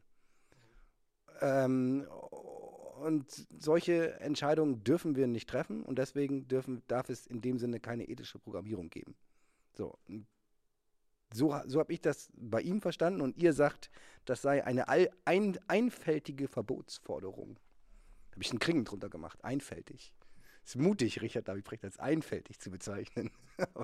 Aber gut, aber wir haben, wir äh, haben auch bitte. seine Intelligenz gewürdigt. Das stimmt. Du, wolltest, ja, ich, ich, du wolltest in die Kerbe noch reinhauen, oder? Äh, ja, unbedingt. Also ich finde, du hast es gar nicht deutlich genug dargestellt. Äh, nee, aber ich finde, ich, also ich, sagen wir so, ich, ähm, ich, es hat ja niemand, also Ich, ich hadere gerade ein bisschen mit deiner Darstellung. Und ähm, weil, weil ich einfach. Von, von Precht oder hier? Mit deiner der, der, Darstellung. Der, der, der Kritik äh, an also, Precht oder? Ich glaube, wenn jemand irgendwie eine, sagen wir mal, eine Abwägung zwischen, also es ist ja schon keine ethische Entscheidung, äh, bringe ich den um oder bringe ich den um. Es, also ist, ist, es ist von ist, vornherein ein, ein Dilemma. Ja, genau. Und ähm, ich. Ähm, das heißt, es gibt keine richtige Entscheidung. Genau. Und ich denke, wo wir uns alle einig sind, vermutlich sogar mit Herrn Precht, ist, dass wahrscheinlich niemand so etwas in ein technisches System reinschreibt, so nach dem Motto. Wenn Oma links, Kind rechts, dann... Wenn, wenn du es aber könntest. Das würde ja auch keine... Nee, aber das ist ja auch keine... Das ist ja nicht unbedingt eine K I. Das ist ja, das ist ja die Frage grundsätzlich, ob man in, eine, in ein technisches System eine Entscheidungsgrundlage einprogrammiert. Ethik. So würde man aber keine K I erzeugen. Warum Und nicht? Ich glaube, das ist genau eure... Äh, na, du würdest eine K I erzeugen, indem du... Du, du äh, erzeugst ein bestimmtes Regelwerk, du lässt sie auf... Daten lernen und du sagst zum Beispiel dem Algorithmus, wenn es eine Gefahr gibt, halt an. Ja. Da steht aber an keiner Stelle irgendwas über, äh, über Alter, Geschlecht, äh, yeah, ist es ein Hund so, halt, oder ein Stein halt an, oder aber irgendwas. Da wird, da wird nicht stehen, halt an, da wird stehen, halt an oder wenn du nicht mehr anhalten kannst, weich aus. Ja, genau, richtig. So, dann habe ich aber zwei Ausweichmöglichkeiten, links die Oma, rechts das Kind. Ja, aber das ist doch gar nicht die... Äh, das ist das Dilemma, was konstruiert wird, was totaler ja, Bullshit ist. Genau. Ich, ich will damit nur sagen, die, die Entscheidung dieses Fahrzeugs in dem Moment ist doch eine Entscheidung, die auf Basis von, also die wird nicht auf diesem Level... Kind oder das würde ein Mensch ja auch nie machen. Man würde sich ja nicht in einer Situation, wo man nicht ausweichen kann, die Frage stellen, Mensch, was ist denn jetzt, was kann ich denn hinterher besser verkaufen, die Oma oder das Kind? Das ist einfach bescheuert. Also insofern, und so würde man auch ein technisches System nie konstruieren. Und deswegen war ich gerade so ein bisschen, äh, ich, das musste ich jetzt hier auch gerade nochmal ja. irgendwie kommentieren. Und ich hatte auch... Ja, aber, aber also äh, ich glaube, ich bin, in, ich bin gespannt darauf, deine Meinung zu hören. Aber dieser Fall wurde ja auch äh, schon seit, weiß ich nicht wie vielen Jahren, immer so konstruiert, dass gesagt wurde, ja, aber bevor die Autos hier in Deutschland autonom fahren dürfen, müssen wir ja aber erstmal klären, wenn diese Situation hier eintritt, ähm, wie entscheidet sich das dann, dann das Auto? Und Richard David Precht sagt, pass auf, ne, diese, niemand darf diese Entscheidung treffen und das Auto darf nicht programmiert werden. So eine in, äh, auf dem ist, Level, ist ja. eigentlich auf dem Level ja. eine Entscheidung zu treffen. Aber bitte, Jan. Genau. Da war jetzt ganz viel. Also um es mal vorwegzuschicken, wenn man eine K I zum Töten programmieren möchte, dann kann man das tun, klar. Äh, Klar. Das ist, äh, ich fände das verwerflich. Äh, das ist meine Meinung zu dem Thema und an der Stelle bin ich also auch ganz nah beim, beim Precht. Ähm, unser Punkt war ein anderer. Wir hätten uns gewünscht, dass jemand, der A, sehr intelligent ist, äh, B, offensichtlich des Lesens und Verstehens mächtig ist, äh, nicht so biased in dieses Thema reingegangen wäre. Äh, es hätte ihm... Das würde man sich insgesamt bei ihm wünschen. Ja, ja. Das, das hätte ihm sehr gut getan und hätte auch all seinen Leserinnen und Lesern gut getan, wenn er nicht nur Nick Bostrom und Ray Kurzweil auf der einen Seite gelesen hätte und auf der anderen Seite den Hannoveraner Polizeipräsidenten gehabt hätte, der, der na, über... Überwachung. Das ist jetzt aber auch eine Annahme von dir, dass er nur diese Quellen berücksichtigt. Nö, hat, äh, die, also die Quellen für das Buch sind ja sehr offengelegt. Also, okay. äh, also, also A, in, in dem Kapitel, auf das wir uns hier auch beziehen, äh, beschrieb er die Gespräche und, äh, und in seinen Fußnoten äh, ist sehr deutlich zu sehen, was er sich zum Thema K I im Vorfeld äh, angelesen hat. Und das, äh, das war schon sehr stark, die ich nenne es mal so, die, die, die Bostrom-Kurzweil-Schule äh, aus dem Silicon Valley. Zu, kann, man, kann man machen, ne? Aber das sind so zwei Extreme, ähm, die wenig hilfreich sind. Mhm. Äh, genauso wenig wie dieses Beispiel Oma oder Kind. Das ist nicht, wie autonomes Fahren entwickelt wird, äh, programmiert wird, sondern da geht es tatsächlich um eine ganz, klein, ganz simple Grundregel. Wenn Kollision droht, bremst das Fahrzeug ab oder fahr nicht weiter. Ne? So, äh, und, und dann muss man eben schauen, die hundertdreißig Gegenstände, die sich im Sichtfeld von Radar und, und, und Kamerasystemen bewegen. Was sind das für Gegenstände? Wie bewegen die sich? Äh, droht irgendwann eine... Das ist der Algorithmus, der dort permanent läuft. Ähm, so. Ja, ich, ich, also ich ganz ehrlich, ich glaube, ich finde es ein bisschen zu einfach. Weil das ein intelligentes Auto wird schon sehr wohl, dann sieht die ganzen Gegenstände und könnte theoretisch schon berechnen, wenn ich dagegen fahre, dann habe ich eine so hohe Chance für Personenschaden innerhalb meines Fahrzeugs aus. Das ist weicher, wenn ich gegen den Baum fahre, ist schlecht, dann fahre ich vielleicht lieber gegen den Busch. Ne? Äh, welche Optionen habe ich noch? Weiche Ziele, harte Ziele, ne? Es ist sehr hypothetisch. Also im, Augen, also im Augenblick, Stand heutiger. Also Nummer eins, wir wissen, wir wissen noch gar nicht, äh, da ist sich auch Elon Musk überhaupt nicht sicher, ob der Ansatz, den er derzeit mit autonomen, oder sagen wir so, können sogar, das können wir noch schärfer formulieren. Er hat in den letzten sechs Monaten genug gesagt, das uns glauben lässt, er bezweifelt, ob der Ansatz, mit dem Tesla in den letzten sieben, acht Jahren autonomes Fahren versucht hat zu entwickeln, noch der richtige Ansatz ist. Mhm. Ähm, er sieht Schwierigkeiten. Er sieht Schwierigkeiten. Also ne? Und, und, und sein, sein, sein, sein Tesla-Bot soll das jetzt, ne? Also äh, ich will das jetzt auch gar nicht kleinreden. Also, äh, also er, ist, ne? Er sieht, so funktioniert es nicht. Allein schon in diesem so funktioniert es nicht System, wo die Hoffnung war, noch mehr Training, noch mehr Simulationen. Die, sind, die haben ja Abermillionen Simulationsstunden gefahren. Äh, waren die nicht in der Lage, diese hundertzwanzig, hundertdreißig Gegenstände im Vektorraum äh, so in die Chips reinzupressen, äh, dass das ja, fortwährend weil, läuft. Äh, so, ja. und, und, und jetzt da obendrauf noch ein Entscheidungskriterium zu packen. Ähm, entscheide nach Alter, entscheide nach äh, Hautfarbe, entscheide ja, auf, nach was auf, auch das, immer. Das, das, das geht ja anders. Also äh, Comma A I sagt Uha. ja sicherlich mhm. ja auch was, ja. Ne?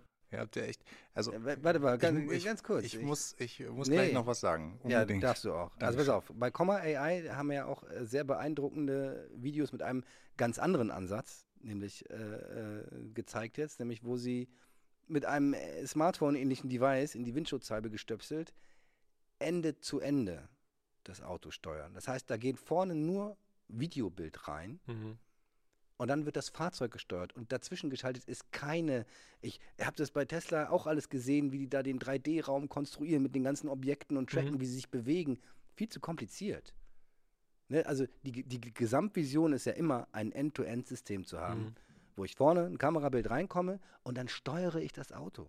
Ich gebe Steuerbefehle ans Auto und die Comma-A I-Leute fahren damit durch San Francisco, Ende zu Ende. Mhm. Das ist, und die sind... haben viel weniger Daten als Tesla, viel weniger Rechenleistung in dem kleinen Ding und so. Und klar, wir sind da noch nicht da und ich weiß noch nicht, ob wir in den nächsten zwei, drei Jahren dahin kommen. Irgendwann werden wir schon dahin kommen. Und dann hast du im Zweifelsfall so ein Ende-zu-Ende-System, eine komplette Blackbox, das in einer bestimmten Fahrsituation irgendetwas tut. Ja. Und jetzt kann ich mir überlegen, inwieweit äh, kann ich das, will ich nur, das beeinflussen. Wird, also es wird ja? Und zwar, wei- weißt du was, Oma, wie, wie, wie ein Mensch irgendwas tut, wenn er am Steuer ist. Ja, aber es wird nur dann nach Oma Sehr und Kind entscheiden, wenn der Mensch das reinprogrammiert. Und das ist nachweisbar. Genau, und sonst würde es, und, also sag mal so, sonst würde sie das nur implizit und, erkennen. Und, und, das kann, und das kann unterbunden werden. Mhm.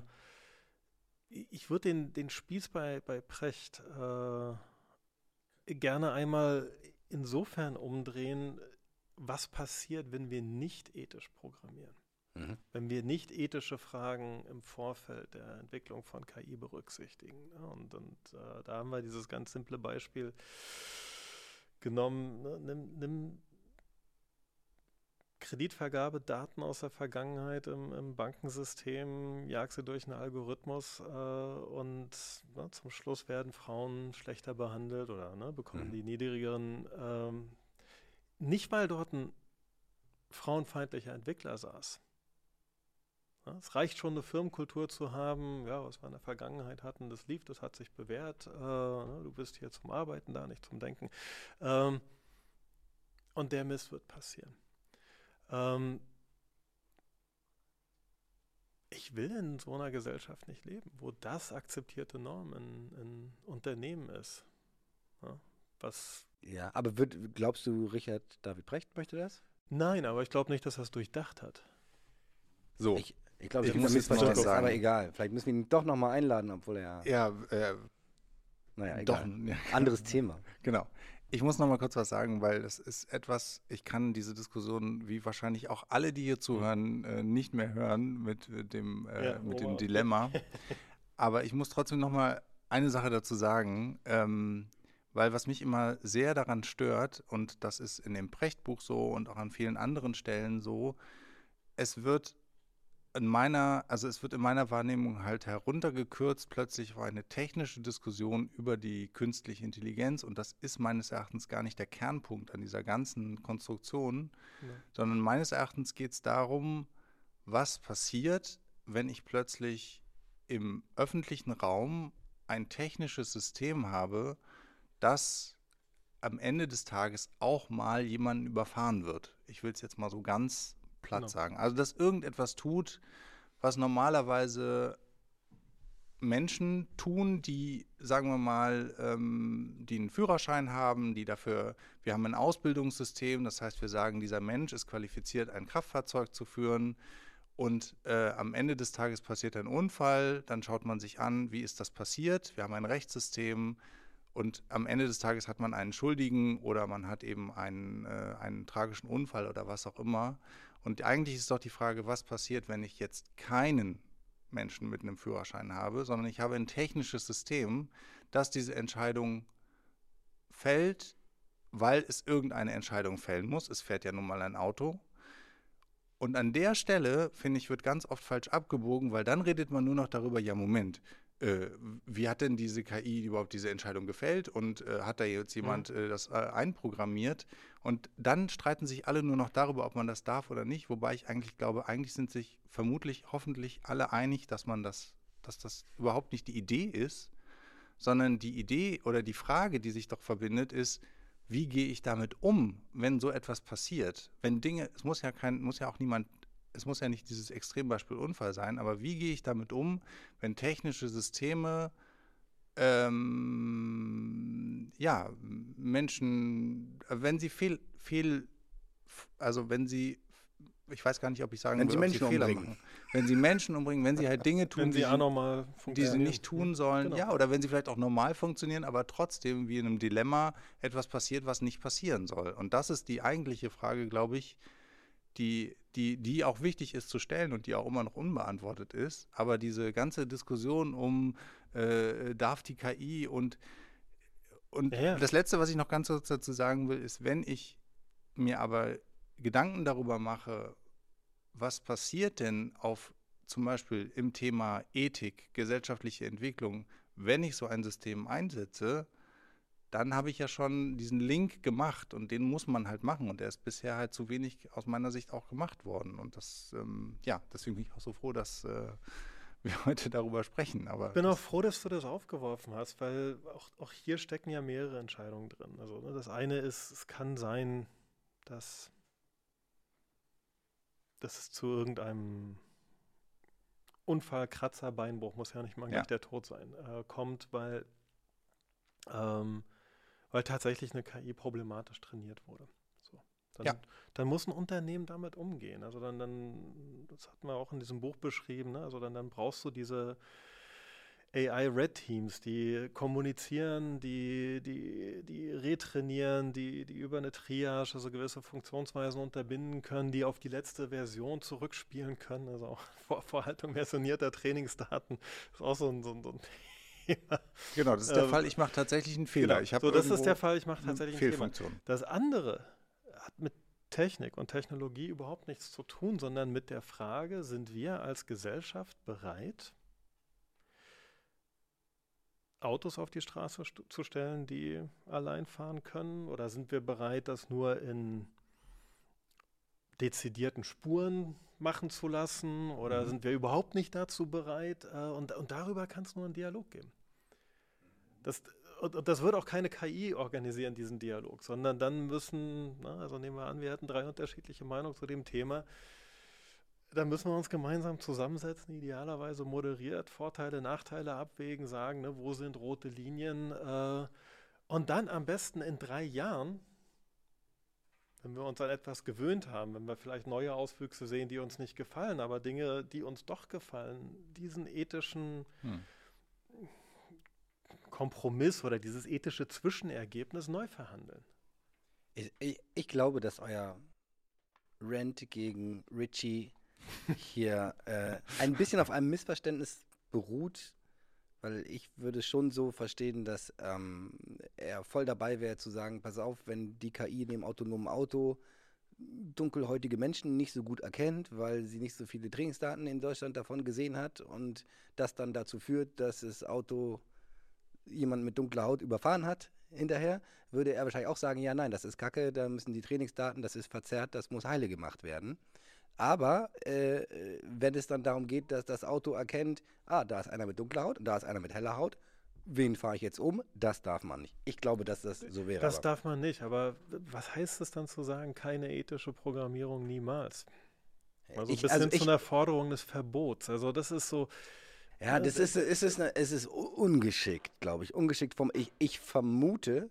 Komisch, dass ich eine Lanze für ihn breche, ne? Aber äh, ich, ich vermute, er meint breche. damit... Äh, dass halt in solchen, ja, dass das in solchen Bereichen, das einfach, ähm, ne, wo wir auch als Menschen unterschiedlich handeln würden, unterschiedliche Meinungen haben, ja. es sehr, sehr problematisch äh, sein kann, dann äh, quasi das regelbasiert auf der Basis wiederum von menschlichen Entscheidungen irgendwo einzuprogrammieren, dass die K I sich jetzt auf eine bestimmte Art und Weise verhält. Wir haben darüber gesprochen, dass im Talentmanagement das vielleicht aber genau das ist, was ich machen will.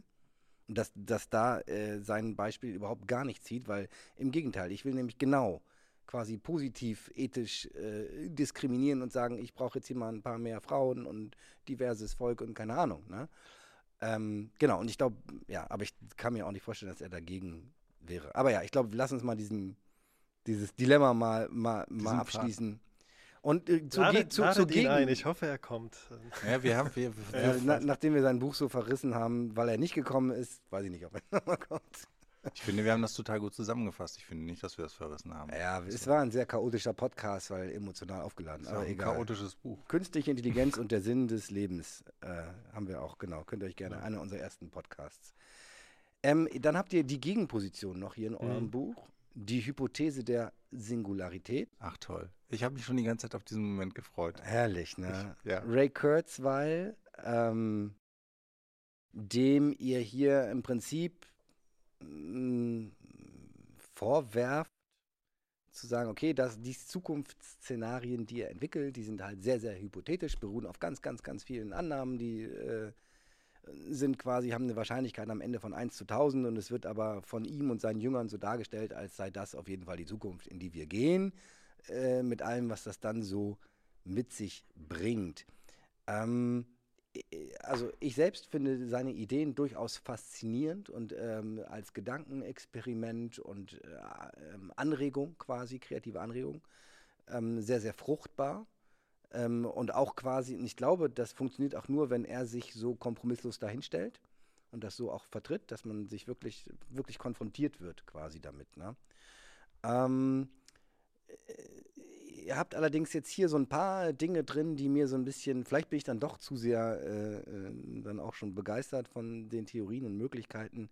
Ähm, einer der Hauptpunkte ist ja, glaube ich, der, können wir Menschen etwas erschaffen, was irgendwie allgemein intelligenter ist, als wir, vielleicht sogar selbst eine Lebensform irgendwie ist, eine Form von Bewusstsein habt. Und ähm, ich habe hier einen, einen dicken Kringel rangemacht an die Stelle, wo ihr schreibt, es sei sehr unwahrscheinlich, dass Unmengen von Daten auf existierende Unmengen von Daten zu werfen, äh, der Weg sei, Bewusstsein zu erzeugen, um es auf den Punkt zu bringen, ohne ein Verständnis davon, was unser Bewusstsein eigentlich ist. Ist es statistisch mit an Sicherheit grenzender Wahrscheinlichkeit unmöglich, dass wir Menschen einer Maschine Bewusstsein einhauchen können. Da habe ich einen dicken, gekri- dicken Kringel ran gemacht und falsch, lachhaft, geschrieben. Steht nur falsch.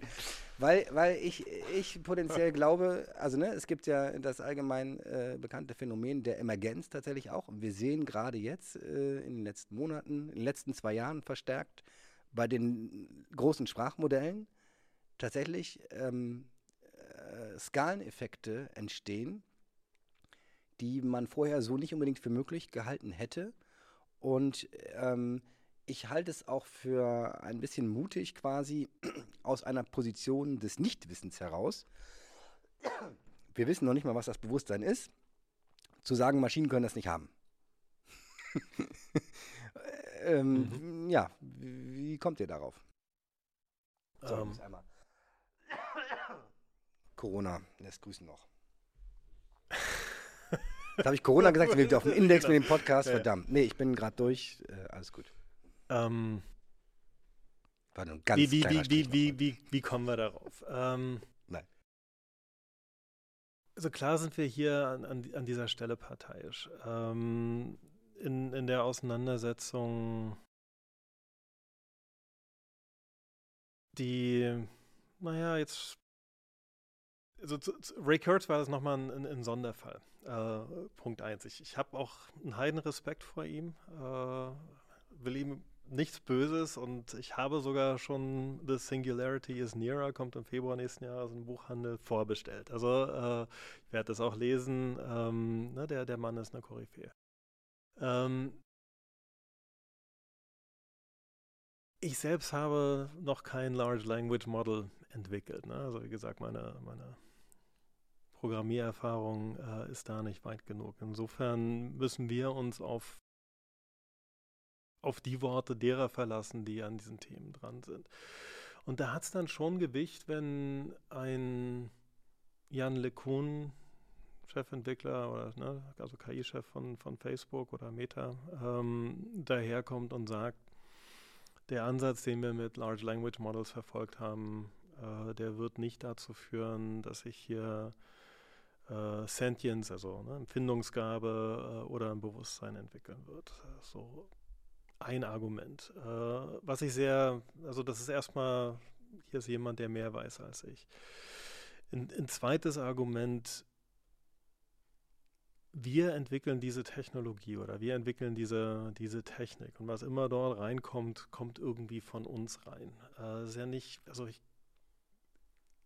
Ich halte es für, auch hier nochmal, nicht für total ausgeschlossen, aber mit an Sicherheit grenzender Wahrscheinlichkeit äh, unmöglich, dass wenn man einen, wie in der Entstehungsgeschichte der Erde, ne, so, so, so einen Urschleim, so einen Urbrei hat oder so, dass, dass dann aus irgendwelchen Verknüpfungen von künstlichen neuronalen Netzen ein Bewusstsein entsteht. Kann das passieren, rein theoretisch?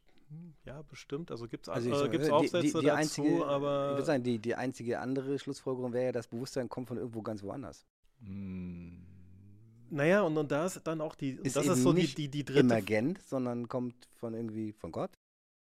Nee, nicht... Also, äh, wir wissen, also das ist das, das dritte Problem, was wir hier haben in diesem Diskurs. Äh, es gibt A, keine gemeingültige Definition von dessen, was Bewusstsein ist. Uh, und ich hatte neulich erst in der Royal Institution, uh, um, Gott, wie hieß denn der? Uh, das ist tatsächlich ein Bewusstseinsforscher, der, der mhm. selbst sagt, uh, alles, was bisher zum Thema Bewusstsein publiziert wurde, einschließlich seiner Sachen, kann man eigentlich gleich wieder wegwerfen. Uh, aber er, um, wenn die, wenn die Grundidee, die Kurzweil ja hier verfolgt, also nicht nur, nicht nur hier, sondern auch mit How to Create a Mind, äh, diejenige ist, wie, äh, dass wir über künstliche neuronale Netze, Vorgänge, die in unserem Hirn laufen, emulieren, emulieren weiterentwickeln wollen, ähm, ähm,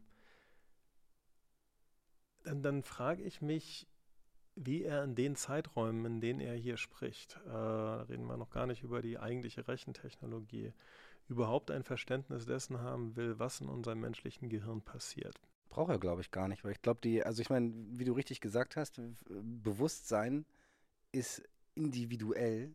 Es gibt keine wissenschaftliche Methode, mit der ich es messen kann. Ich kann nur, ich kann feststellen, ich selbst habe ein Bewusstsein, und ich kann an der Art und Weise, wie du dich verhältst, mhm. kann ich annehmen, dass du wahrscheinlich auch eins hast. Mhm. Mehr kann ich aber darüber nicht wissen. Könnte auch sein, dass du es mir nur extrem erfolgreich vorgaukelst, bewusst zu sein. Und das, das Gleiche gilt ja am Ende Für Oder ein, wir beide in einer Simulation ja, leben, wo wir... Pass auf, aber da, das Gleiche gilt ja am Ende für ein großes Sprachmodell, was heute schon in der Lage ist, zumindest manchen Menschen das Gefühl zu vermitteln, ne? Ich spreche über Lambda, genau. Das Gefühl zu vermitteln, da ist ein Bewusstsein. Mehr, ich kann das nicht widerlegen, ich kann es nicht messen. Das heißt, dieses einzige Kriterium ist, und das ist im Prinzip Alan Turing dann, kann ich dich davon überzeugen, dass ich selber auch ein Bewusstsein habe und mich als Agent quasi wahrnehme und, und, und irgendwie in, intelligent bin. Und ähm, zumindest das Erzeugen dieser Illusion, das kann ich mir sehr gut vorstellen, dass wir das noch in unserer Lebenszeit erleben werden, dass es Systeme gibt, die so gut darin sind, dir vorzugaukeln, dass sie me- ein Bewusstsein haben, menschlich sind, dass du es nicht unterscheiden kannst von einem normalen Menschen. Und wenn wir diesen Punkt erreichen würden, und selbst wenn wir genau wissen, wie das Ding funktioniert, und das kann ja nicht in echt ein Bewusstsein, aber es verhält sich so. Aber und es, ich kann es nicht unterscheiden davon, wie sich ein Mensch unterhält. Was bedeutet das dann eigentlich? Ist das dann Bewusstsein oder nicht? Also ich würde dir zustimmen, dass ich auch denke, dass wir das noch sehen werden, aber das ist ja nicht das Gleiche wie die Singularität, von genau. der Kurzweil spricht. Weil wenn ich ein System habe, was das vorgaukelt... Singular, nee, wir reden erstmal, reden wir hier über den Turing-Test quasi. Ja, da, da würde ich dir zustimmen. Das denke ich, den Turing-Test würden, das sehen wir noch, denke ich auch. So, und dann sagt ihr aber, da gibt es dann zwar eine Maschine, mit der kann ich mich genauso unterhalten wie mit einem Menschen und das ist anregend und lustig und äh, wie heute interessant, ähm, ha, äh, hat aber, also, hat kein Bewusstsein. Wo, wie kommt ihr zu dieser Schlussfolgerung? Nee.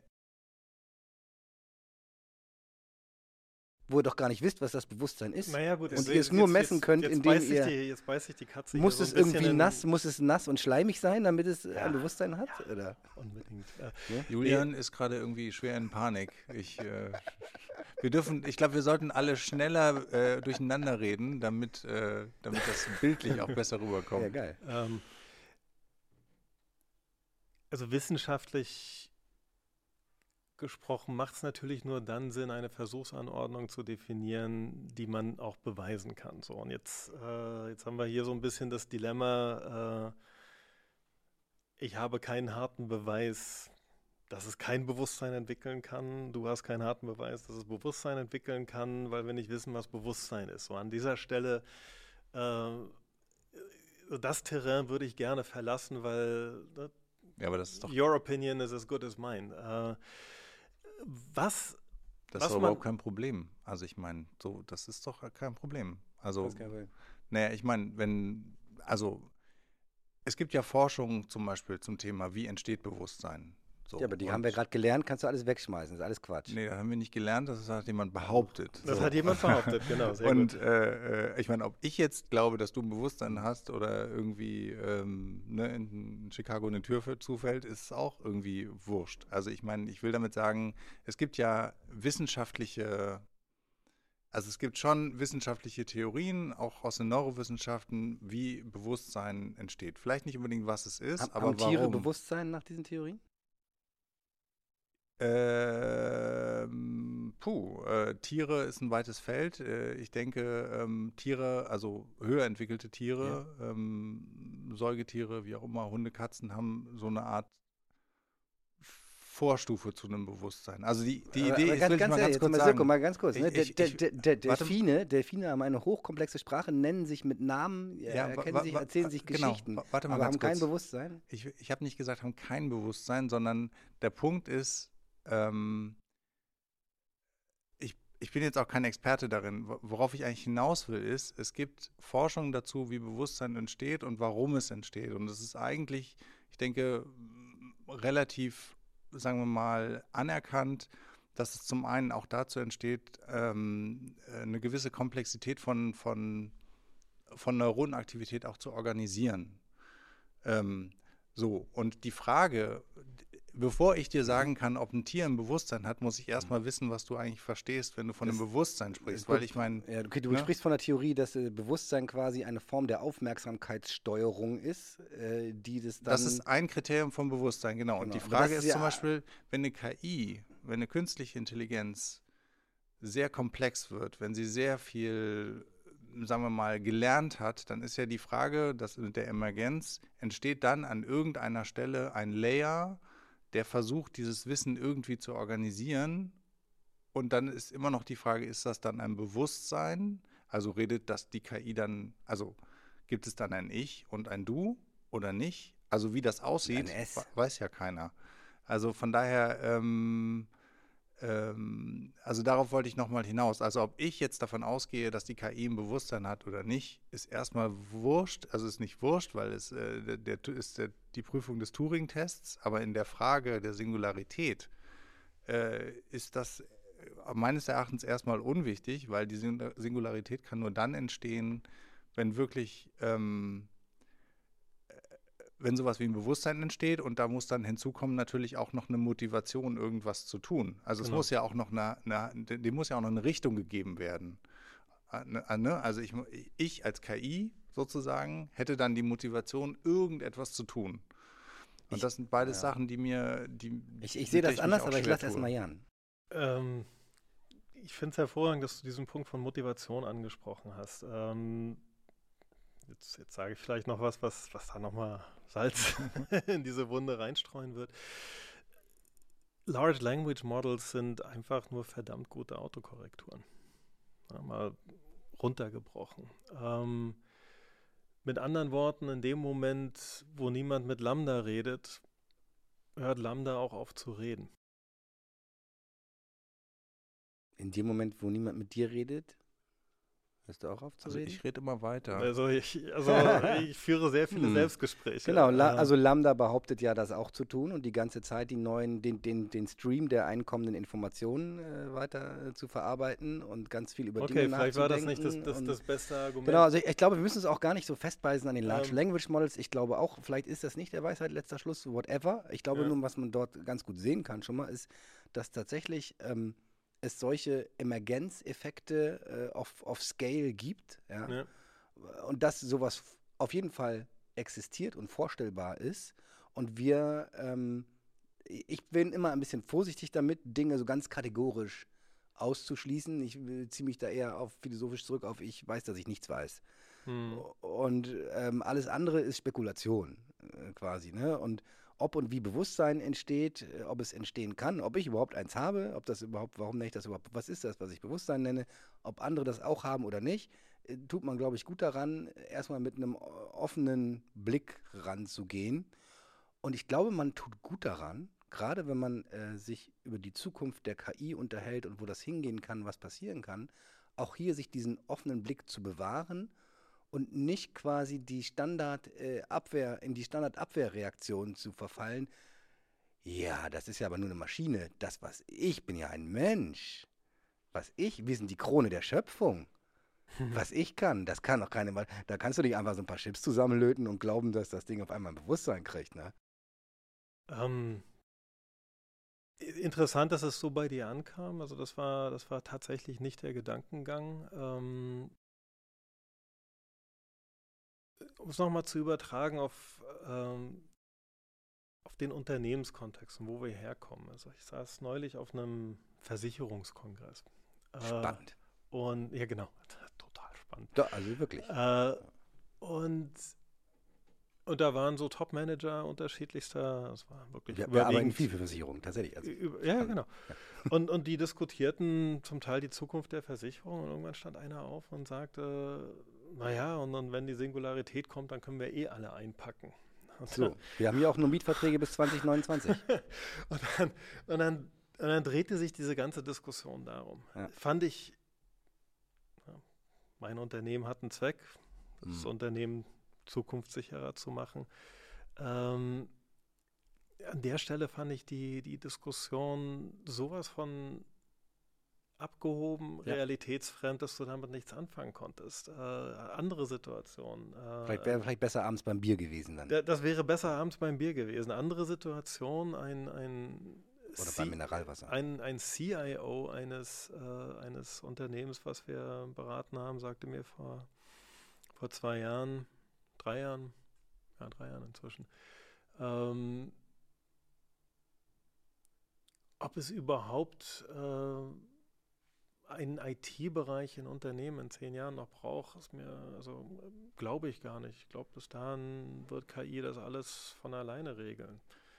Und ich meinte, hm, wenn du mir jetzt sagen kannst, welche, welche Art von Algorithmen eine Entscheidung darüber treffen, wie ich eine I T-Infrastruktur in einem Unternehmen baue, die sowohl dezentrale als auch zentralisierte Logiken abbilden kann, also Cloud und Blockchain vereinen kann, ähm, dann lasse ich mich auf dieses Argument ein. Und es war so ein bisschen, ja, aber sagen doch alle, ne, exponentielles Wachstum und so weiter und so fort. Und da war so jemand, der sich versteckte hinter, ne, einer, einer Hypothese von... von Klar, das es, ist, also nicht, das, es ist nicht selten. Ja, ja, also äh, tatsächlich, und, und das dann, ist so ein bisschen diese Technologiegläubigkeit, dass man sagt, pass mal auf, ne, was soll ich mir jetzt Sorgen machen wegen dem Klima, wegen des Klimas, ne? Ähm, äh, und man weil, kommt die Singularität, weil, genau.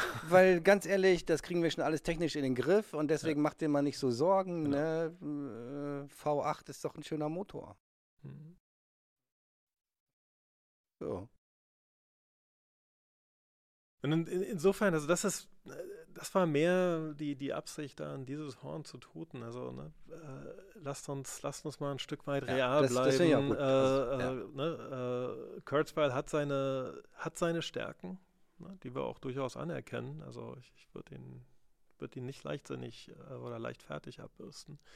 Ähm, und gleichzeitig ne, irg- irgendwann wir reden über einen Unternehmenskontext. Ne? Wir reden nicht darüber, wir liegen irgendwie am Strand, auf der Wiese oder was auch immer und, und, und fantasieren über die Zukunft. Da, da, da braucht man schon eine starke Dosis Kurzweil vorher auf jeden Fall. Aber wenn ich mein Unternehmen ausrichten möchte, ne, in fünfzehn Jahren, zwanzig Jahren, äh, will ich immer noch da sein, dann muss der Relevanzbezug irgendwann reinkommen. Äh, und, und A, den sehe ich hier nicht und B, äh, und, und ich weiß, du hast dich da ein bisschen drüber geärgert, aber wir haben den, den Hofstetter bewusst zitiert. Das ist kein nettes Zitat, ne? Also wo er dem, dem Kurzweil sagt, also das ist so eine Mischung aus brillanten Gedanken und Hundekot. Ähm, und dann mischst du das durch und wenn du es isst, dann merkst du gar nicht mehr, ne, was es ist. Äh, naja. Der, der Punkt, den wir hiermit machen wollten, ist die Debatte, die der Hofstetter gefordert hat. Äh, wo sind die Naturwissenschaftler, wo sind die Physiker, die, die Biologen, die Chemiker, die Data Scientists, die sich mit den unterschiedlichen Thesen von Kurzweil auseinandersetzen. Diese Debatte hat seit fast, fast vor zwölf Jahren, vor vierzehn Jahren oder so hat er das, ge- hat so nicht stattgefunden. Und das ist schade. Äh, weil ich finde, es ist wert, sich damit auseinanderzusetzen. Vielleicht, wenn nächstes Jahr sein neues Buch kommt, äh, besteht die Möglichkeit, äh, laden, dass laden wir ihn mal tun. Ein, oder? Denk genau. Ich. Ja, um, unbedingt. Ja. Es gibt, ja? Also ja, es gibt so viele Leute, die ich gerne einladen würde. Vielleicht kommen auch manche davon. So. Ich glaub, aber aber also, einfach nur dran zu glauben, wird schon kommen, passiert schon. Äh, Nee, das ist sicherlich gefährlich. Mhm. Das halte ich auch für, für gefährlich. Ne? Diese äh, Technik, äh, ein gewisser Technikfatalismus eigentlich in dem Sinne, dass man sagt, mhm. ja, was soll ich jetzt hier mich irgendwie einschränken, sparen oder versuchen, mir Mühe zu geben? Das kommt doch eh alles schon von ganz alleine. Genau. Nee, kommt es erstmal nicht. Ne? Und wenn es irgendwann kommt, dann äh, auch nicht ganz plötzlich und ganz von alleine und der Weg dahin ist noch lang und steinig und ähm, es gibt viel zu tun auf dem Weg dahin und klar, du kannst entweder sagen, ich lege nur am Strand und mache gar nichts, dann ähm, kannst du dir aber auch vorstellen, was mit deinem Unternehmen oder mit deiner Gesellschaft passiert und ähm, die andere, einzig andere Variante ist halt zu sagen, okay, ich beschäftige mich mit dem Thema, ich äh, schaffe mir Wissen drauf, ich genau. äh, probiere das mal aus in, in der Praxis, ich Ähm, handle die Probleme, die auftreten, ich weiß von vornherein, dass es da auch Risiken gibt, ja, aber ich entwickle mich weiter. Genau. Na, und dann bin ich gut vorbereitet. Ich habe noch eine Frage, die ich gerne Bitte. loswerden will. Das ist aber jetzt noch mal ein bisschen, ich biege jetzt noch mal, äh, noch einmal ab. Und zwar, ähm, ich habe mich gefragt, äh, als ich euer Buch da gelesen habe, ihr habt an einer Stelle so ein bisschen über die Talente der Zukunft ge, ähm, geschrieben. Das fand ich irgendwie äh, sehr cool. Ihr habt irgendwie an einer Stelle dann geschrieben, ja, hier, wie sieht es denn aus, äh, wenn dann die Drohnenflottenaggregatorin gesucht wird oder die neurosoziale Profilintegratorin. Ja.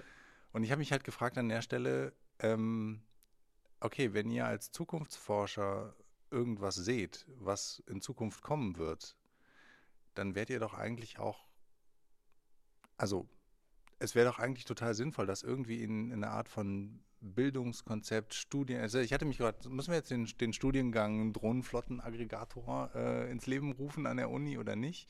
Also wie, was ist denn deine Sicht, wie kann man sozusagen als Zukunftsforscher, wenn man auch sieht, da kommt was auf uns zu, äh, sollte man oder sollte das nicht irgendwie auch stärker mal in, in sozusagen neue Ausbildungen fließen? Weil das oh, finde ich halt ein super wichtiges ähm, Thema. Ich hatte eingangs erwähnt, dass so der, der erste Trigger, mich überhaupt mit diesem Thema zu beschäftigen, ein Workshop bei der Deutschen Bahn war. Und, und ähm, der K I-Thema, den wir in diesem Workshop erfunden haben, wurde, wurde nicht zu einem Lehrgang bei der D B Training, äh, aber von den ca. fünfzehn, sechzehn zukünftigen Berufsbildern, die wir dort entwickelt haben, äh, die waren Ausgangspunkt dafür, dass, dass zwei Weiterbildungsserien für, für Bahnmitarbeiterinnen äh, tatsächlich geschaffen worden sind, um die Mitarbeiterinnen dann auf neue Skills und, und, mhm. und Fähigkeiten zu trainieren.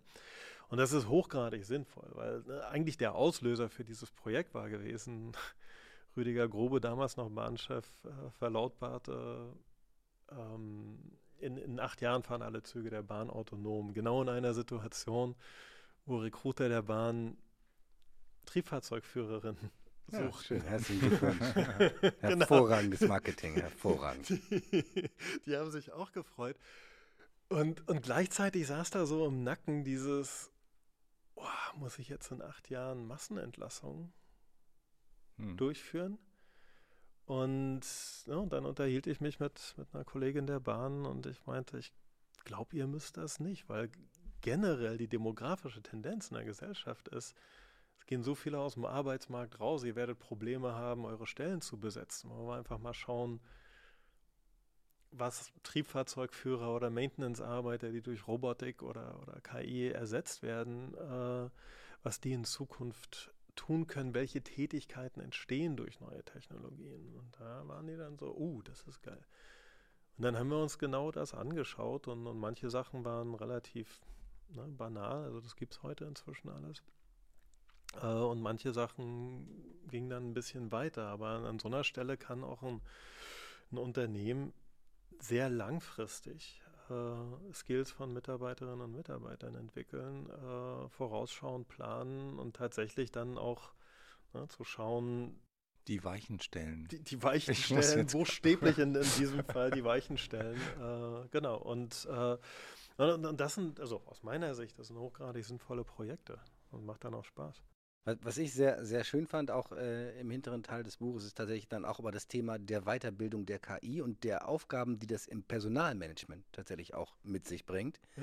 Dass ich eben ähm, als Personalmanagerin oder Manager äh, im Zweifelsfall zukünftig nicht mehr nur darauf achten muss, wie entwickle ich meine menschliche Workforce weiter, genau. sondern es muss genauso auch Leute geben, die sich mit der Weiterentwicklung der K I-Systeme beschäftigen. Und zwar eben nicht nur auf einer rein technischen Ebene, sondern tatsächlich ins, auf einer gesamthaften Wege. Perform- also wie man genau. mit, mit den Mitarbeitern auch. Performance, Weiterbildung, äh, äh, ne, irgendwie Diversität reinbringen, Unternehmenskultur äh, genau. und so weiter. Tut es das, was es soll? Und äh, tatsächlich ist es nämlich ja auch heute schon nicht so, dass man ein K I-System, man nimmt man es in Betrieb und dann fasst man es nicht mehr an, also kann man zwar machen, ist dann aber halt Kacke, ne? Mhm. äh, weil du musst es ständig weiterentwickeln und es wird auch immer besser. Genau. Ne? Und ähm, aktuell ist das quasi so ein bisschen so eine Aufgabe und ich habe es auch in ein, zwei äh, Projekten erlebt, dass so Kunden waren happy mit dem, was die K I so macht und dachten, ja, läuft ja, ne? Und lassen das irgendwie so liegen und verstehen überhaupt gar nicht so richtig, dass wenn ich jetzt hier eine Dunkelverarbeitung habe von fünfundsiebzig Prozent, die sind total happy, haben fünfundsiebzig Prozent weniger Arbeit, mhm. ne? Voll geil. Aber wenn ich wahrscheinlich ein bisschen Liebe reinstecke ab und zu, dann kann ich auch auf achtzig Prozent dauerhaft kommen. Genau. Das sind zwanzig Prozent weniger Arbeit ja. für die hinterher. Ne? Ja. Also was da alles noch drinsteckt, was eben auch drinsteckt, aber noch in den ganzen anderen Kontexten und das wird halt gern vergessen und finde ich gut, dass das, ich weiß, bin mir nicht sicher, ob das zukünftig im Personalbereich tatsächlich aufgehangen werden wird, klassischerweise würde man es annehmen können vielleicht, weil so eben Weiterbildung, Coaching, Performance Review und so weiter ja. macht aktuell die Personalabteilung für die Menschen. Glaubst du, es wird auch für die K I die Personalabteilung dann sein in Zukunft?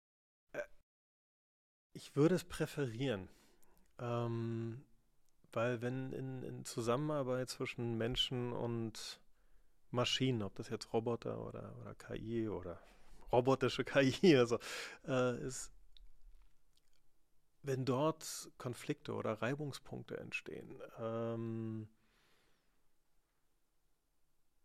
zum Beispiel jetzt mal ganz banal gesprochen, weil, weil Exoskelette eingekauft worden sind, die Frauen nicht passen. Äh, können die Kolleginnen mit diesen Exoskeletten nicht arbeiten. Das ist eine scheiß Situation. Äh, würde ich damit zum C T O laufen oder würde ich damit, also ne, wenn ich solche Konflikte habe, Kollege X oder Kollegengruppe X, Team X kann mit Team Y nicht arbeiten. Damit würde ich nicht zum C T O oder zum C I O gehen, sondern tatsächlich die, die Gestaltung von, von Mitarbeitslogiken, Zusammenarbeitslogiken, äh, Personalentwicklung. Und in dem Fall ist dann die Kollegin K I auch ein Stück weit Personal und nicht einfach nur ein Stück Software, was von der I T auf irgendeinem Weg beschafft wurde.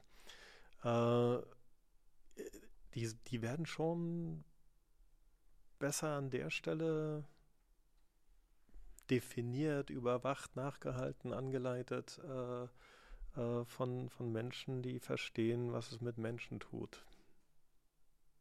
Ähm, das ist natürlich eine Riesenaufgabe. Das heißt, also, wir brauchen dann in den Personalbereichen von Unternehmen Menschen, die verstehen, wie künstliche Intelligenz zumindest grob funktioniert. Äh, Menschen, die auch verstehen, ne, abzufragen, nach welchen Fairness-Kriterien ein Algorithmus programmiert wurde.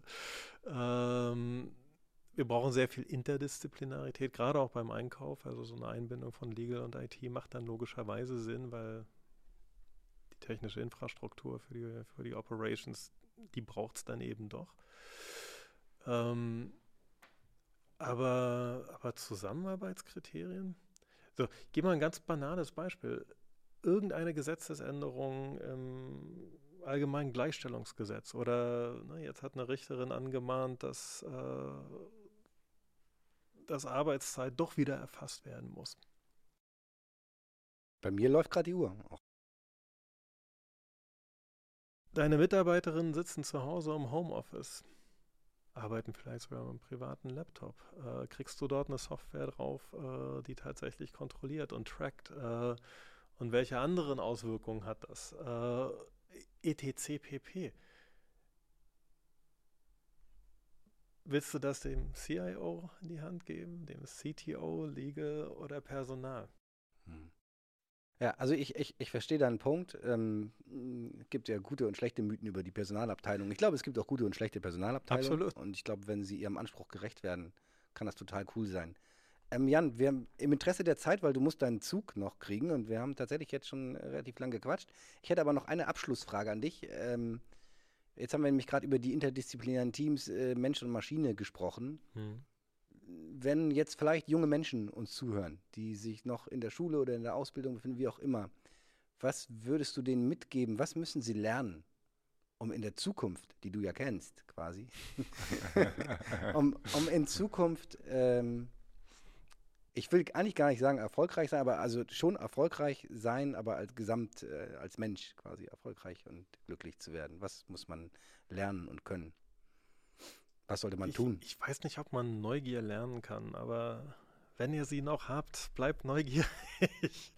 äh, fragt, fragt jeden Tag aufs Neue, probiert. Ähm, ob ihr studiert und wenn ja, was ihr studiert, ist eigentlich... total nebensächlich. Ähm, es, es, es hilft, ein Grundverständnis zu haben, äh, eine breite Allgemeinbildung zu haben. Es, so nervig es in der Schule ist, sich durch Mathe und Biologie durchzuschleifen, äh, das macht schon Sinn, aber, aber danach, ich glaube, dass das Wichtige ist, hinterfragt euch immer wieder selbst, was wollt ihr eigentlich, wer wollt ihr sein äh, und bleibt neugierig auf diesem Weg und, und tut. Ja, ähm, ich will jetzt nicht sagen, weniger reden, aber es wird in Deutschland zu viel geredet und zu wenig gemacht. Mehr, mehr machen, ähm, weniger sprechen. Und wir hoffen dann quasi darauf, dass die K I-Talentmanagement-Systeme der Zukunft euch nicht aussortieren, nur weil ihr nicht studiert habt oder so. Genau. Sondern weil sie erkennen können, was ihr für neugierige, tolle, wissbegierige, lernende Menschen seid. Mit ja. äh, hohen sozialen Kompetenzen, empathisch und so weiter. Hervorragend. Jan, herzlichen Dank, dass du da warst. Ich fand es ein sehr spannendes Gespräch. Vielleicht führen wir es nochmal irgendwann fort in äh, irgendeinem Kontext. Ähm, ja, danke, dass du hergekommen bist. Hat Spaß gemacht und bis zum nächsten Mal. Danke euch beiden. Danke dir. Bye, bye.